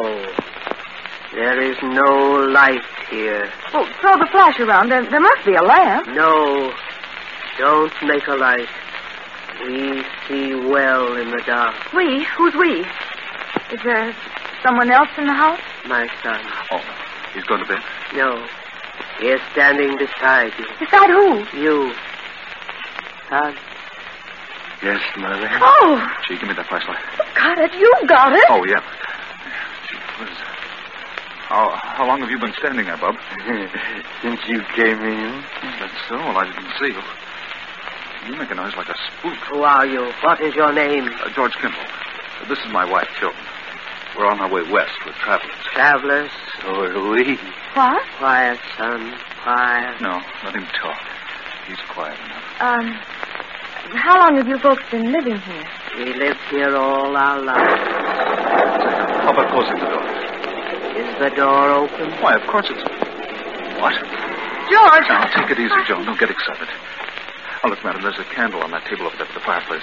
Is there? Yes, and uh, if you don't mind, I'm going to light it. Please don't. Oh, wait a minute. If you want us to stay here, we insist that we have some light. You want us to stay here, don't you? Do we? Do we, son? yes, Mother. What are you looking at me for? Yes, Mother. Without light? Yes, Mother. George, let's go. I don't want to stay here tonight. This place doesn't look good to me. There's been no good here for many years. See what I mean, George? I don't get it. You don't seem to want us, yet your son does. How do you make any money that way? We don't make money. You don't? You mean you haven't had any guests lately? No, not for many years. Well, you can't expect any if you act like this. But we do expect a guest. Don't we, sir? yes, Mother. Well, he certainly has a surprise coming. Yes, he has. How many rooms have you? there are many rooms, but only one. Only one. That doesn't make sense. What do you mean? Only one for guests. You mean only one equipped? Yes. Well, then, if you've got it reserved for this guest you expect, what are we going to do? There is an inn farther along the road. They have rooms. They will take care of you. It will be best for us. Our distributor got wet, so our car won't run. Where is your car? Right there at the foot of the steps. I see no car. You don't? Why, it's standing right. Joan. George, where is it? It's gone. Holy smoke, it is gone. Where? How? I didn't hear a sound. It must have rolled ahead. Throw your light around. Not a sign of it. Say, what goes on here? Son, Yes, Mother. you move the car. yes, Mother. I understand, son. I understand. Wait a minute. Your son moved it? How could he? The motor won't even run. And even if it would, we didn't hear a sound. No sound. How did you move it? I. I don't know. That's a fine thing. Here we are in a place where they don't want us and no way of leaving. Well, you've got us on your hands now. You'll have to make the best of it. No, George, no. We'll leave. Nonsense. This is all silly. Come on, let's have some light and cut out the monkey business. Wait. Son, what have we decided? Yes, Mother. We decided yes. Very well. If you wish. If you wish, you may stay. Stay until. Until when? All night? yes, Mother. If you wish. That's better. That's more like it. Now I'll light this candle. There we are. George, look. Well, look at the dust and the cobwebs. This, this looks deserted, like an old cellar. Well, uh, how about the room? Do we get it, or the guest we're expecting? There is another room that will do, perhaps. Well, uh, could we see it? Yes. Uh, and by the way, how much do you charge? We charge nothing. You charge nothing. Nothing. Sounds silly, but it's right for us. We're running short anyway. Well, let's see the room. Very well. It is upstairs. Uh, after you, madam. No. You go first. Very well. Come on, Joe. Bring that other candle. Come, son. Follow me. yes, Mother. I never saw so much dust. Well, they must like it. You know, nice clean dust. that room at the head of the stairs. Why, this room was well furnished. Is this the room reserved for your expected guest? No. But you said you had only one room furnished. Who sleeps here? I stay here now. I see. Or do I? It's a nice, soft bed. It was always comfortable. We'll leave you now. Come, son. We must leave them alone now. Yes, Mother. Leave them alone. Good night. Good night. You will lock your door? Huh? Oh, oh, yes, yes. Uh, we'll, we'll lock it. Goodbye. Say, did she say good night or goodbye? I don't know. I, I thought she said. She did say goodbye. Golly, what a screwy outfit. I wish we hadn't had car trouble. That's what we get for trying to drive in this storm. How much money have we left? Not much. Just enough to get to Los Angeles the way I figure. But once I get there, I know there'll be a job for me. We'll make it, don't worry. You'll see me in a nice job in Hollywood. I'm not worried about seeing you in Hollywood. No? No. I'm just worried about seeing you in the morning.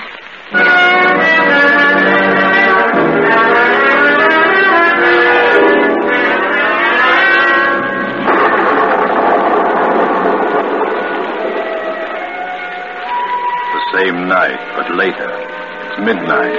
Another car on the same road. You know who it is. It's John Hendricks. You know where he's going. He turns in at our deserted mansion, up the driveway, and stops. He steps out. Slips up the steps, opens the door, and throws his flash about the dusty room. Cobwebs glisten in the beam. A Few moments, and the light comes to rest on the fireplace. He steps quickly to the mantel, draws a small hammer and chisel from his pocket, and sets to work removing a brick. Ah, now he's finished. The brick is loose. He reaches in and withdraws a heavy yellow envelope. He starts to put it in his pocket, but suddenly freezes in his tracks. He can't move. He turns icy cold. Turn around, Hendricks. Turn around. Look. At the foot of the stairs across the room stands a woman holding a candle, and beside her a grinning youth holding an axe. Turn around, Hendricks. Look at their heads covered with blood. Turn around. John Hendricks murderer. John Hendricks thief. Yes, John. Henry. Yes, John. No, no. We've come for you, John, the same way you came for us. We've been waiting for you, John. We knew you'd come back for the money. We've been waiting. We've come to take you, John. No, no. Please don't come near me. Please. You must suffer, John, as we have suffered. I've suffered. I've suffered. Not enough, John. Not enough. I didn't mean to do it. I didn't plan to kill you. I went mad, lost my head. No, no, don't come near me. You can have the money. You can have it. Then give it to us, John. Give us the money. You won't need it now. Come, son. We must have the money and we must take John. Come, son, come. No, no. There. There's the money on the floor. Money is not enough, John. Money is not enough. Go ahead, son. Go ahead. We must have John Hendricks, thief, murderer. Mother, yes, mother. Yes, mother. No, no, no, no. I'll shoot. I'll shoot. Bullets won't stop us. Good Lord, George. What was that? I heard a scream. Downstairs. So did I. And stop. I'll open the door. It must have been downstairs. I don't see a thing. Here's your flashlight. Great Scott. Look. A man down there on the floor. Come on.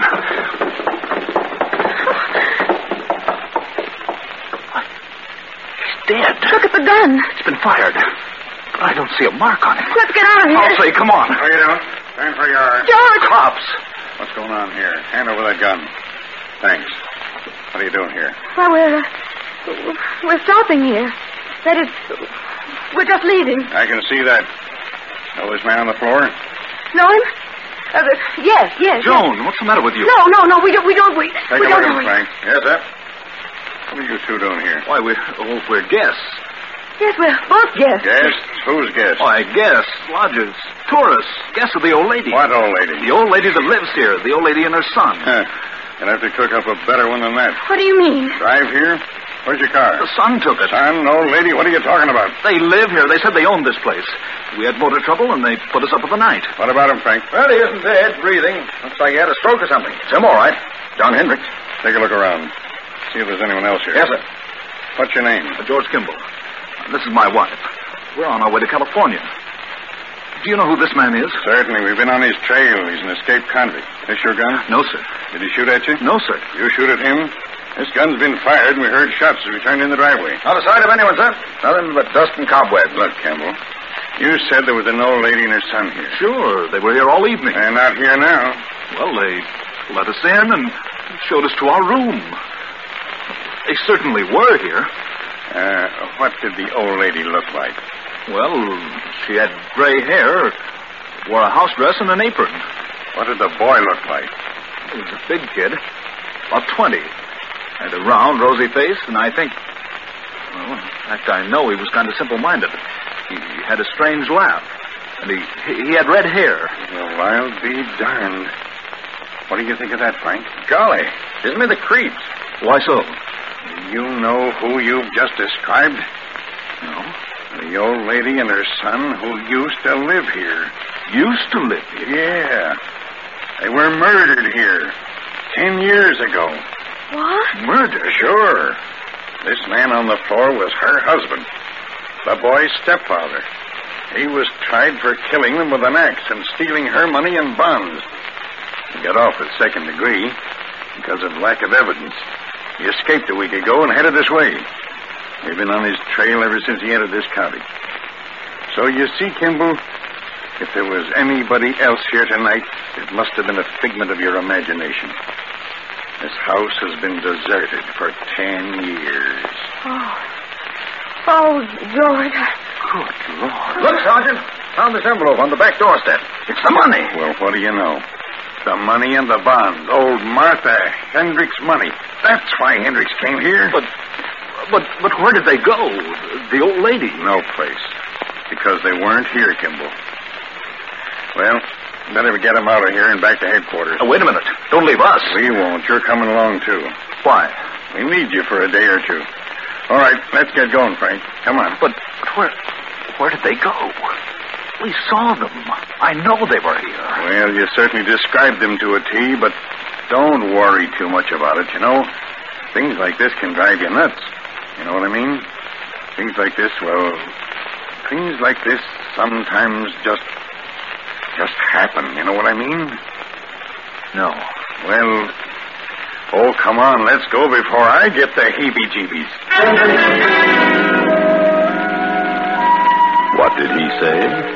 Things like this just sometimes happen.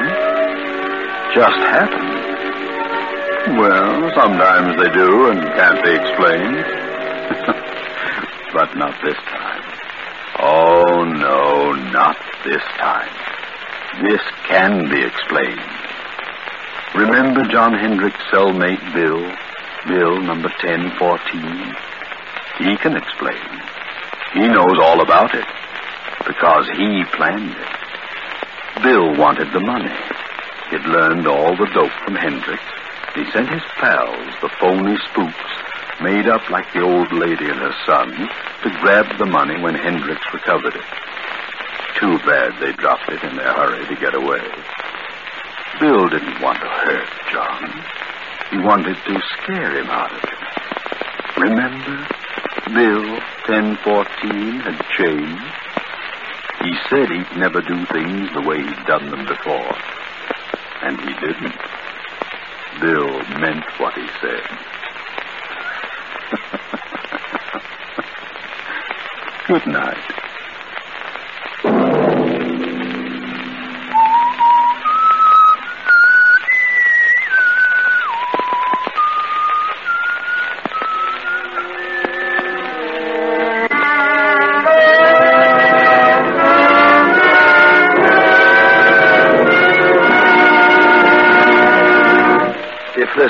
Upon you unaware and you listened, we've served our purpose.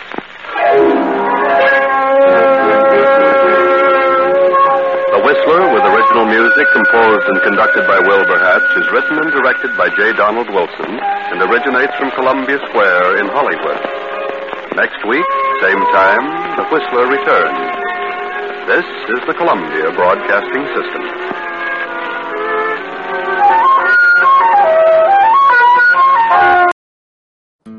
Okay, y'all. Um, last but not least, here comes the strawberry and whipped cream on my Sundae.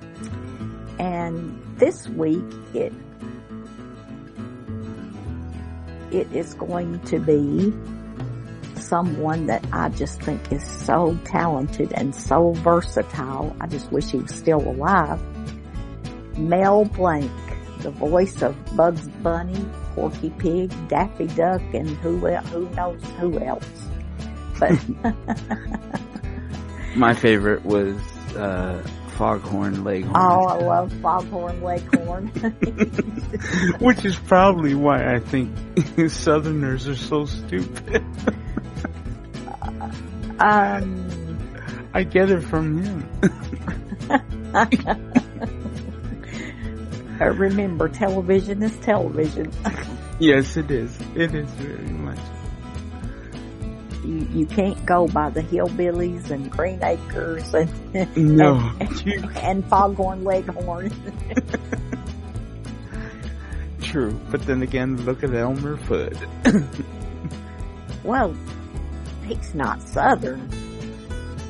True. I uh, I wonder, was it Mel Blanc that did all the characters on that uh, on the Looney Tunes? He did most of them. Most of them, right? But anyway, uh, uh, what's the name of the one I picked? Mel's Putty Cake. Yeah, oh, Mel's Putty Cake. He gets roped, Mel gets roped into being in this cooking contest. Um, he didn't intend to, but this lady decided that he needed to, uh, to be in it for whatever reason.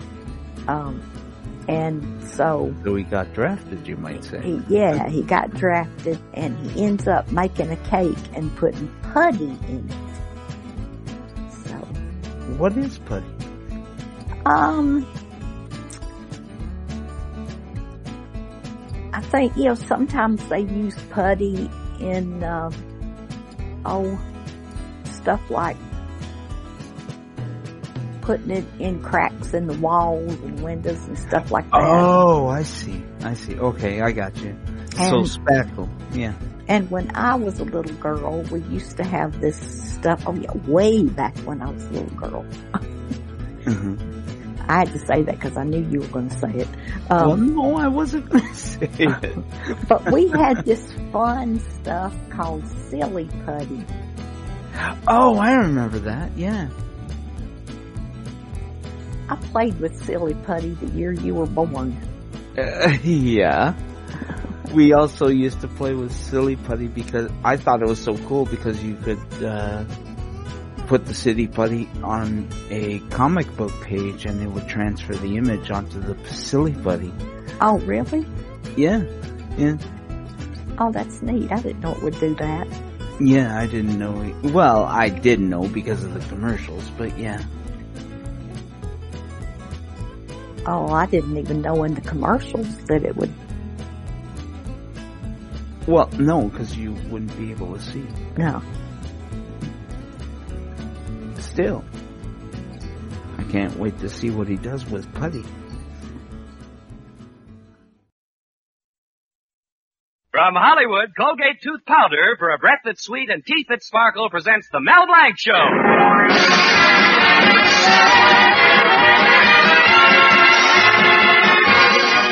Colgate Tooth Powder for a breath that's sweet and teeth that sparkle brings you the Mel Blanc Show with Mary Jane Croft, Earl Ross, Bea Benaderet, Leora Thatcher, Zookie, and Victor Miller and his orchestra. You've heard Mel Blanc as the happy postman. Hello, Mrs. Burns. Here's your mail. Well, goodbye, Mrs. Burns. Remember, keep smiling. You've heard him as the famous train caller. Train leaving on track five for Anaheim, Azusa, and Cucamonga. You've heard him as the lovable character Zookie. Well, in the fix-it shop, I'm the B, B, the president, B, president, I'm the vice president, uh, I'm the, the treasurer. I sweep out the place. You've heard him as the famous Warner Brothers cartoon character Bugs Bunny. What's up, guy? Now hear him as the star in his own show. Hello, Mel Blanc's Fix-It Shop. You bend it, we mend it.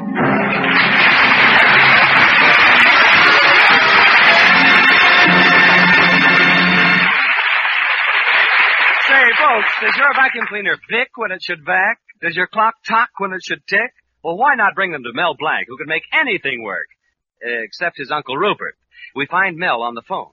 Hello, Mel Blanc's Fix-It Shop. You bend it, we mend it. Uh, recharge your storage battery? Oh, the battery in your hothouse. For the plants.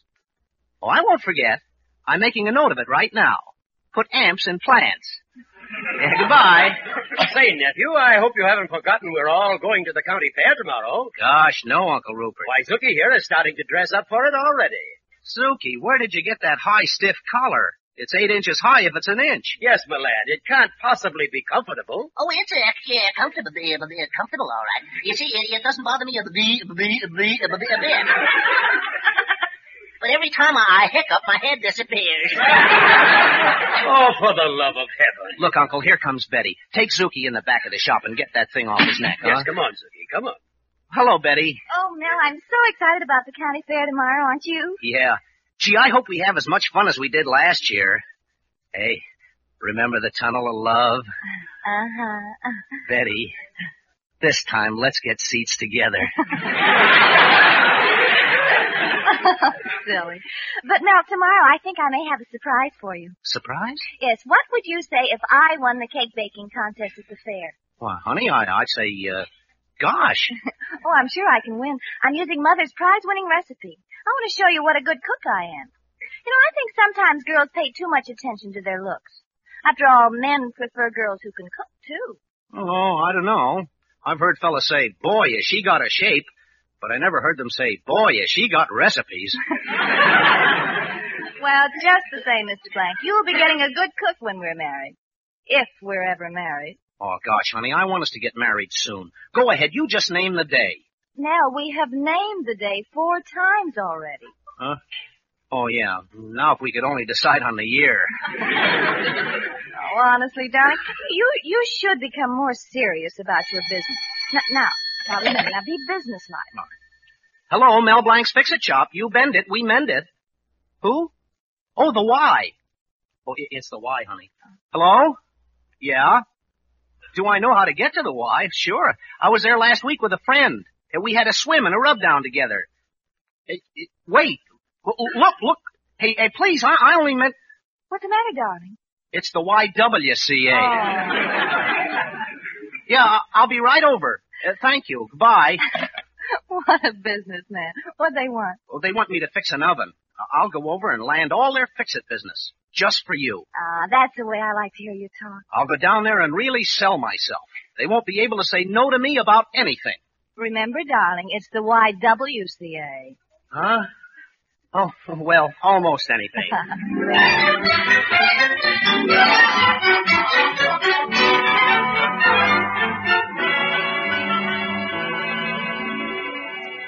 Now, ladies of the cooking class, that'll be all for now. You've baked some lovely cakes today. And remember, the one I think is best is going to represent the YWCA at the county fair tomorrow. Well, come back later, girls, and I'll announce the winner.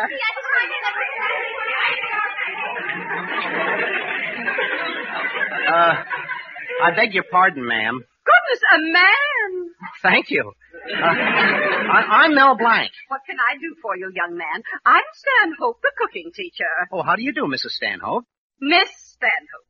Oh, uh, I'm sorry. You're sorry. Well, if you'll show me the oven, I'll get right to work. I told the secretary I'd start right in. This is odd. Very odd. Oh, I do a lot of odd jobs. I must take this up with the membership committee. Well, there's your stove right there. Thanks. And you'll find all the ingredients for baking a cake. Me? Bake a cake?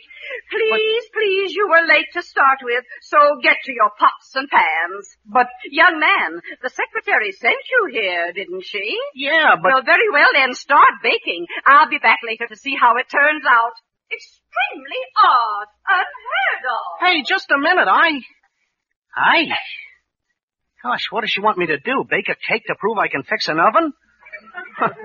what a silly way to run a place. Boy, am I glad I joined the YMCA. What do I know about cooking? Well, here goes. For you, Betty.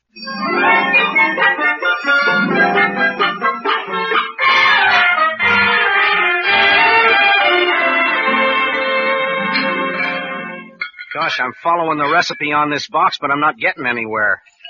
It says break six eggs, beat till stiff. That's silly. Some people get stiff quicker than others. Now add a level teaspoon of vanilla. Whoever heard of a level teaspoon? The stuff would roll off. Now before putting in cake, stand near open window and cool off. Cool off? I don't even feel warm. Oh, this is silly. This batter won't even stick together. Hey, wait a minute. Nobody's gonna eat this cake. I know what'll make it stand up. Yes, sir, I'll mix in a little putty.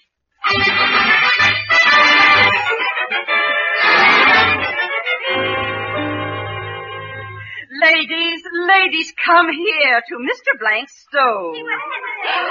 This marble cake is a work of art. Why, it looks just as though it was modeled out of clay. However did you do it? Oh, I just stuck a few things together. But now do I get the job? You certainly do. Swell. Even though it's a bitter blow to all of us girls, a man is going to represent the YWCA at the county fair. You and your beautiful cake. Oh, thanks. Betty'll be... What? Yes, that's right. Oh, but you can't. You, you, you don't know what I put into it. Now, now, your recipe is your own precious secret. Oh, this is silly. I don't know how to cook. No false modesty, Mr. Blaine. But I tell you, Not I... a word now. I'll see you in the fair. Oh, gosh. I hate to think what'll happen if Betty hears about this. I started out to be a serious, dignified businessman. And now I'm a, a male Prudence penny. A penny that feels just like two cents.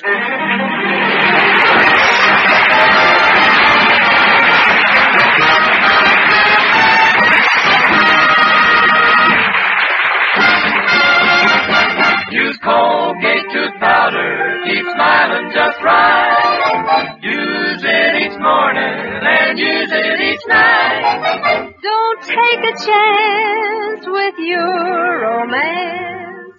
Use Colgate tooth powder. When two is company, take it from me, a breath of trouble is very NG. Yes, indeed, that little breath of trouble, I mean unpleasing breath, may ruin your romance, even jeopardize your job. Yet anyone can be the victim of unpleasing breath, even you. Just do this. Brush your teeth night and morning and before every date with Colgate Tooth Powder. For Colgate Tooth Powder cleans your breath as it cleans your teeth. Yes, scientific tests have definitely proved that in seven cases out of ten, Colgate tooth powder instantly stops unpleasing breath that originates in the mouth. What's more, no dentifrice at any price cleans your teeth more quickly and thoroughly than Colgate tooth powder. Remember to buy it first thing. And remember the name Colgate tooth powder with the accent on powder. Don't take a chance with your romance. Use Colgate tooth Powder.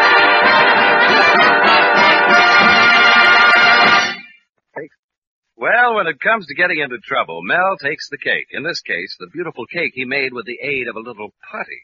We find Uncle Rupert trying to understand just what happened to Mel. Let me get this straight, Melvin. Your cake is going to represent the YWCA at the fair? But I tell you, Uncle Rupert, I was an innocent dupe. Dupe? That's a strange pronunciation.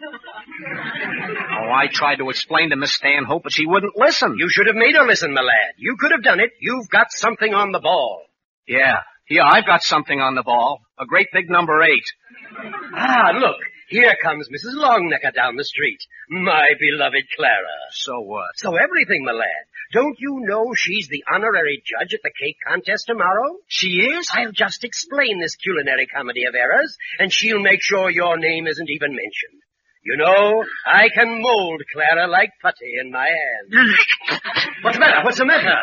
Putty, putty, don't ever mention that word. Ah, Clara, my dear, it's good to see you. You're as radiant as... Rupert, you're getting fat. I... Huh?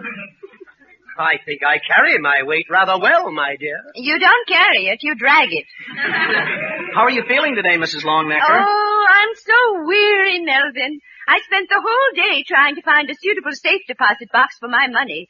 And would you believe it, in this whole town, there was only one that would do. Well, that's good. But I can't use it. Why not? There's a family living in it now. Oh. Oh, money, money, money. My millions cause me nothing but misery. I'd be glad to share your misery, my dear. Please, Rupert, none of your nincompoopity. Nincompoopity. Well, excuse me, Mrs. Longnecker. I've got something to do. Oh, uh, Uncle, don't forget to ask, uh, you know what. What? What? What? What? What, Rupert? Well, my dear, tomorrow at the fair, when you're judging the cakes, if you happen to come across one with Melvin's name on it. Melvin! Melvin baked a cake. Well, it's a long story, but would you? Would I? Oh, you want me to see that Melvin's cake wins. You want me to open my big, generous heart and say yes. On the contrary, my dear, I want you to open your big, generous mouth and say no. oh, what I meant was You're positively insulting. Good day. Hey, how'd you make out, Uncle Rupert? Is she going to do anything about my cake? Uh, I'm afraid not, nephew. Oh, but you said... Well, for all you know, Betty might be glad to know that you're a good cook. Oh, I'm a good cook, all right. A wonderful cook. I'm the only one in the world who can bake a cake and cook his own goose at the same time.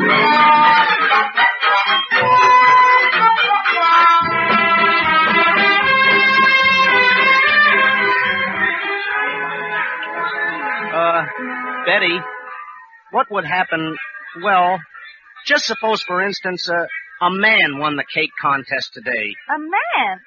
Oh, don't be ridiculous, darling. No man would enter a cake contest at the fair. Oh, he wouldn't, huh? What's the matter with you, darling? You seem so nervous. Uh, look, honey, I know I make a lot of mistakes, but I keep trying to improve myself because, well, because I love you. I know. Melvin, may I see you a moment? Oh, pardon me, Betty. I'll see what Uncle Rupert wants. Nephew, your worries are over. Your old uncle is going to take care of that confounded cake. Now, look, it's almost time for the contest. Do anything. Have you seen Zookie around? No, but there's Dr. Crab, the dog doctor. Maybe he has. I'll see you later. Dr. Crab, that dried up dog doctor. Oh, well. Oh, Christopher, have you seen Zookie? Zookie?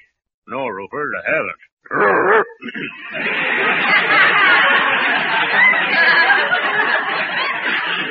What's the matter with you? Nothing's the matter with me. Just got a catch in my throat. Could I have a pan of water?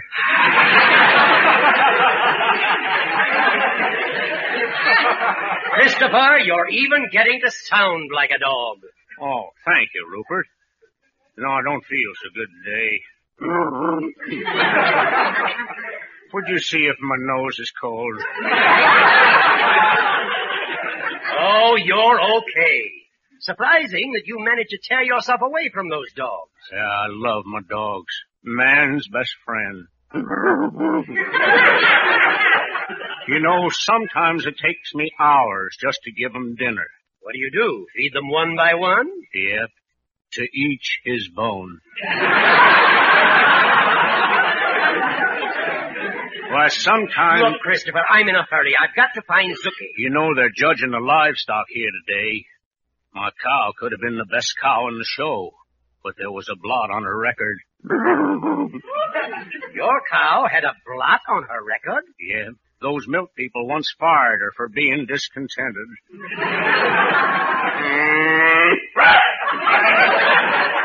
please, please, go away, go away. All right, Rupert. But remember, a cow has the kind of shape that gives us many laughs. Her thighs are bad, her ankles worse. But she sure has pretty calves.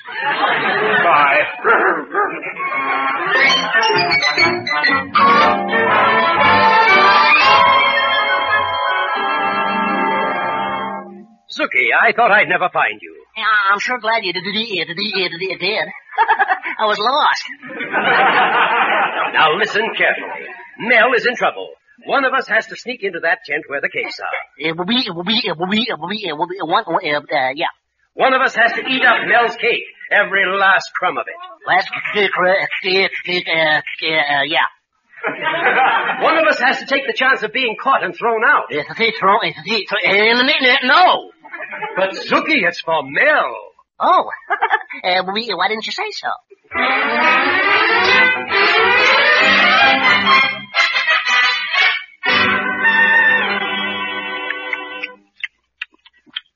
Mm, yes, yes, some uh, uh, marble cake. uh, very tasty. I think I just swallowed one of the marbles. Uh, this just hits the, the spot. I wish it didn't hit so hard. Zookie! Huh? Oh, and Mrs. What, what are you doing? Don't tell me you're eating Melvin's cake. Okay. I won't tell you. Put that cake down. I'm, I am as fast as I can. oh, do you know what you've done? That was the YWCA entry in the contest. I'm going to take you to the fair officials at once. I'm going to take you there if I have to carry you. Well, I'm, I'm all, I'm all through. Gosh. I'll have to be carried.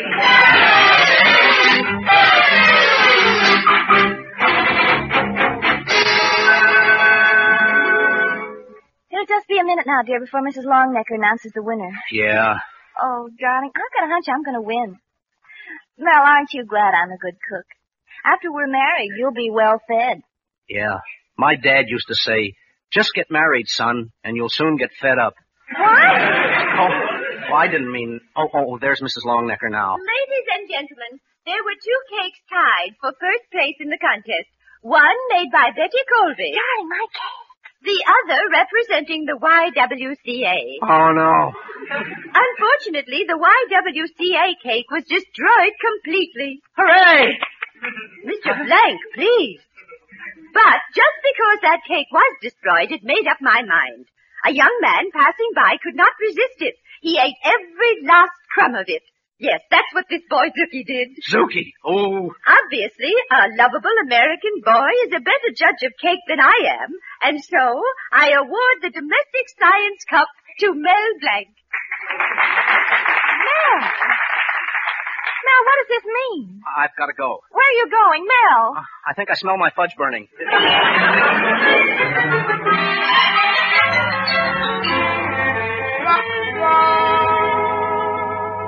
Blanc, come out from under that counter. Well, I was just looking for Zookie. Well, you won't find him there. Oh, but you don't understand. I'm worried about him. Anything might have happened to him, Betty. Why don't you worry about what happened to me?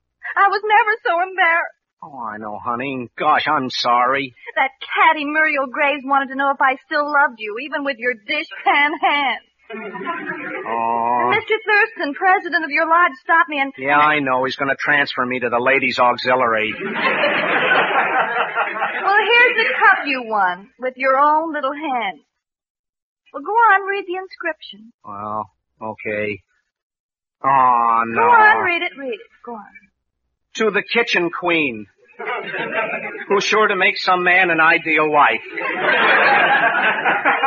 I have to be engaged to Miss Kitchen Queen of 1946. Oh, gee. And you were going down to the YWCA to get their business. I got the business. Well, won't you let me explain? I went to the YWCA to fix an oven, but Miss Stanhope made me bake a cake. The only reason my cake looked like anything at all is because I put putty in it to make it stand up. You, oh, Mel, putty. Oh, darling. Well, it's no laughing matter. Zookie ate it. For all I know, the poor kid may be in the hospital right now. Oh, no wonder you were so worried about Zookie. Hey, uh, did, did, did somebody call me? Oh, Zookie, are you all right? Hey, maybe we ought to call a doctor, huh? Oh, yeah, Zookie, how do you feel? Oh, I, I- I feel uh, uh, uh, uh, fine. I feel uh, uh, uh, great. I, I was uh, uh, uh, singing all the way home. Singing? Yeah, it's the, it's the cement mixer, putty putty.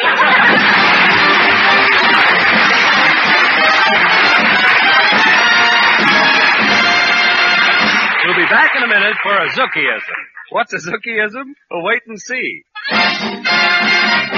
Use Colgate tooth powder, keep smiling just right. Use it each morning and use it each night. Don't take a chance with your romance. Use Colgate tooth powder. Young man, have you wondered why opportunity stays away from your door? Perhaps a little breath of trouble, I mean unpleasing breath, has caught up with you. It's best to be on your guard. So do this. Brush your teeth night and morning and before every date with Colgate tooth powder. For Colgate tooth powder cleans your breath as it cleans your teeth. Yes, scientific tests have definitely proved that in seven cases out of ten, Colgate tooth powder instantly stops unpleasing breath that originates in the mouth. What's more, no dentifrice at any price cleans your teeth more quickly and thoroughly than Colgate tooth powder. Remember to buy it first thing. And remember the name Colgate tooth powder with the accent on powder. Don't take a chance with your romance. Use Colgate tooth powder. Well, Zookie, we had quite a mix-up at the fair today. I'd like to feel you profited by it. Yes, my lad. It should have taught you what people should do to stay out of trouble. What should they do? Well, uh, the, the, uh, uh, to stay out of trouble, huh? Yeah. Well, uh, the, the people should uh, look before they l- l- uh, l- l- uh, l- uh, uh, people should mind their, their P's and Q's. Uh, uh, uh, uh, people should uh, me, uh, let them eat cake.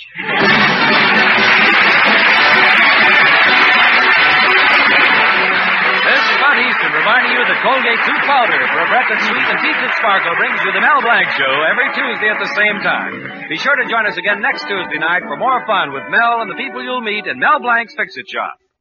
Say hello to Halo Shampoo for naturally bright and beautiful hair. Remember, even finest soaps and soap shampoos hide the natural luster of your hair with dulling soap film. But Halo Shampoo contains no soap, therefore leaves no dulling soap film. Even in hardest water, Halo makes oceans of rich, fragrant lather, quickly banishes loose dandruff and dirt. Halo needs no lemon or vinegar rinse. Say hello to Halo and goodbye to dulling soap film. Get Halo shampoo at any cosmetic counter.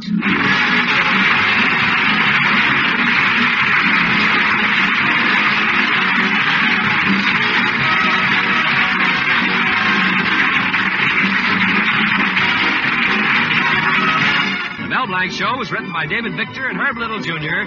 and was produced and directed by Joe Ryan. This is CBS, the Columbia Broadcasting System.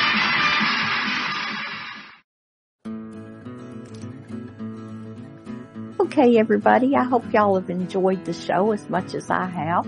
Uh, uh, I don't know. I always have fun doing this little show.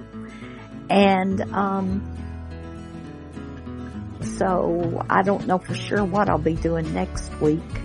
Um, I'm thinking about next week doing theater type shows.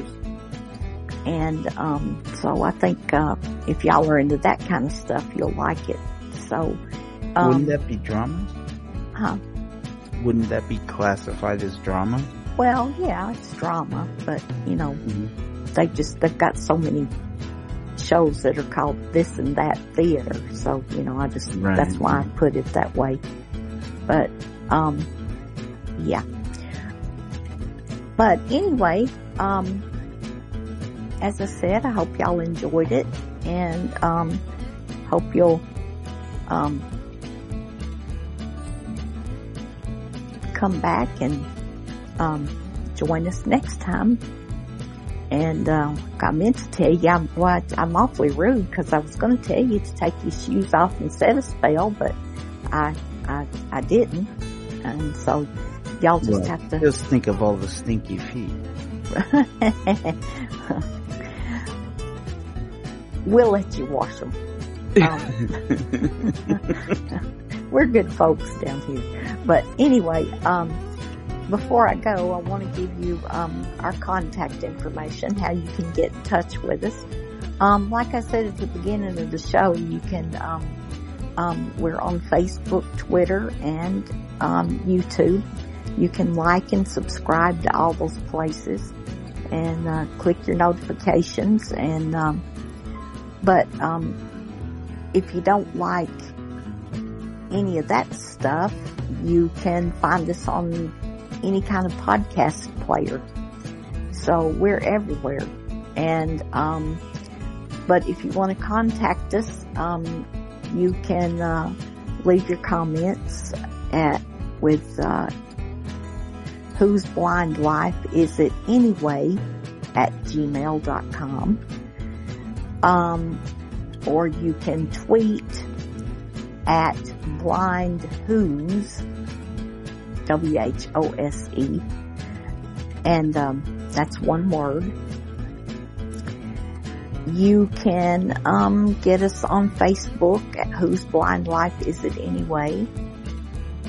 I, I almost said at gmail.com, but Facebook it don't do that. uh, if you can tweet me at Moni60, that's M-O-N-N-I six zero. I, uh, the other day when I was doing the intro for Victor's show, um, I kept saying, you know how I do my spiel at the beginning. And I was telling them about Facebook and I kept saying, at gmail.com. Uh, if you want to get me by Facebook, it's just simply Monica Jones. Um, if you want to email me, I am coffeegal62. That's just one word, just like it sounds. C-O-F-F-E-E-G-A-L 62 at gmail.com. And I think that's a wrap. Um, have I forgotten anything? Don't think so. Well, y'all say bye to Victor because he gets sad. Y'all come back now, here. Yeah, there you go.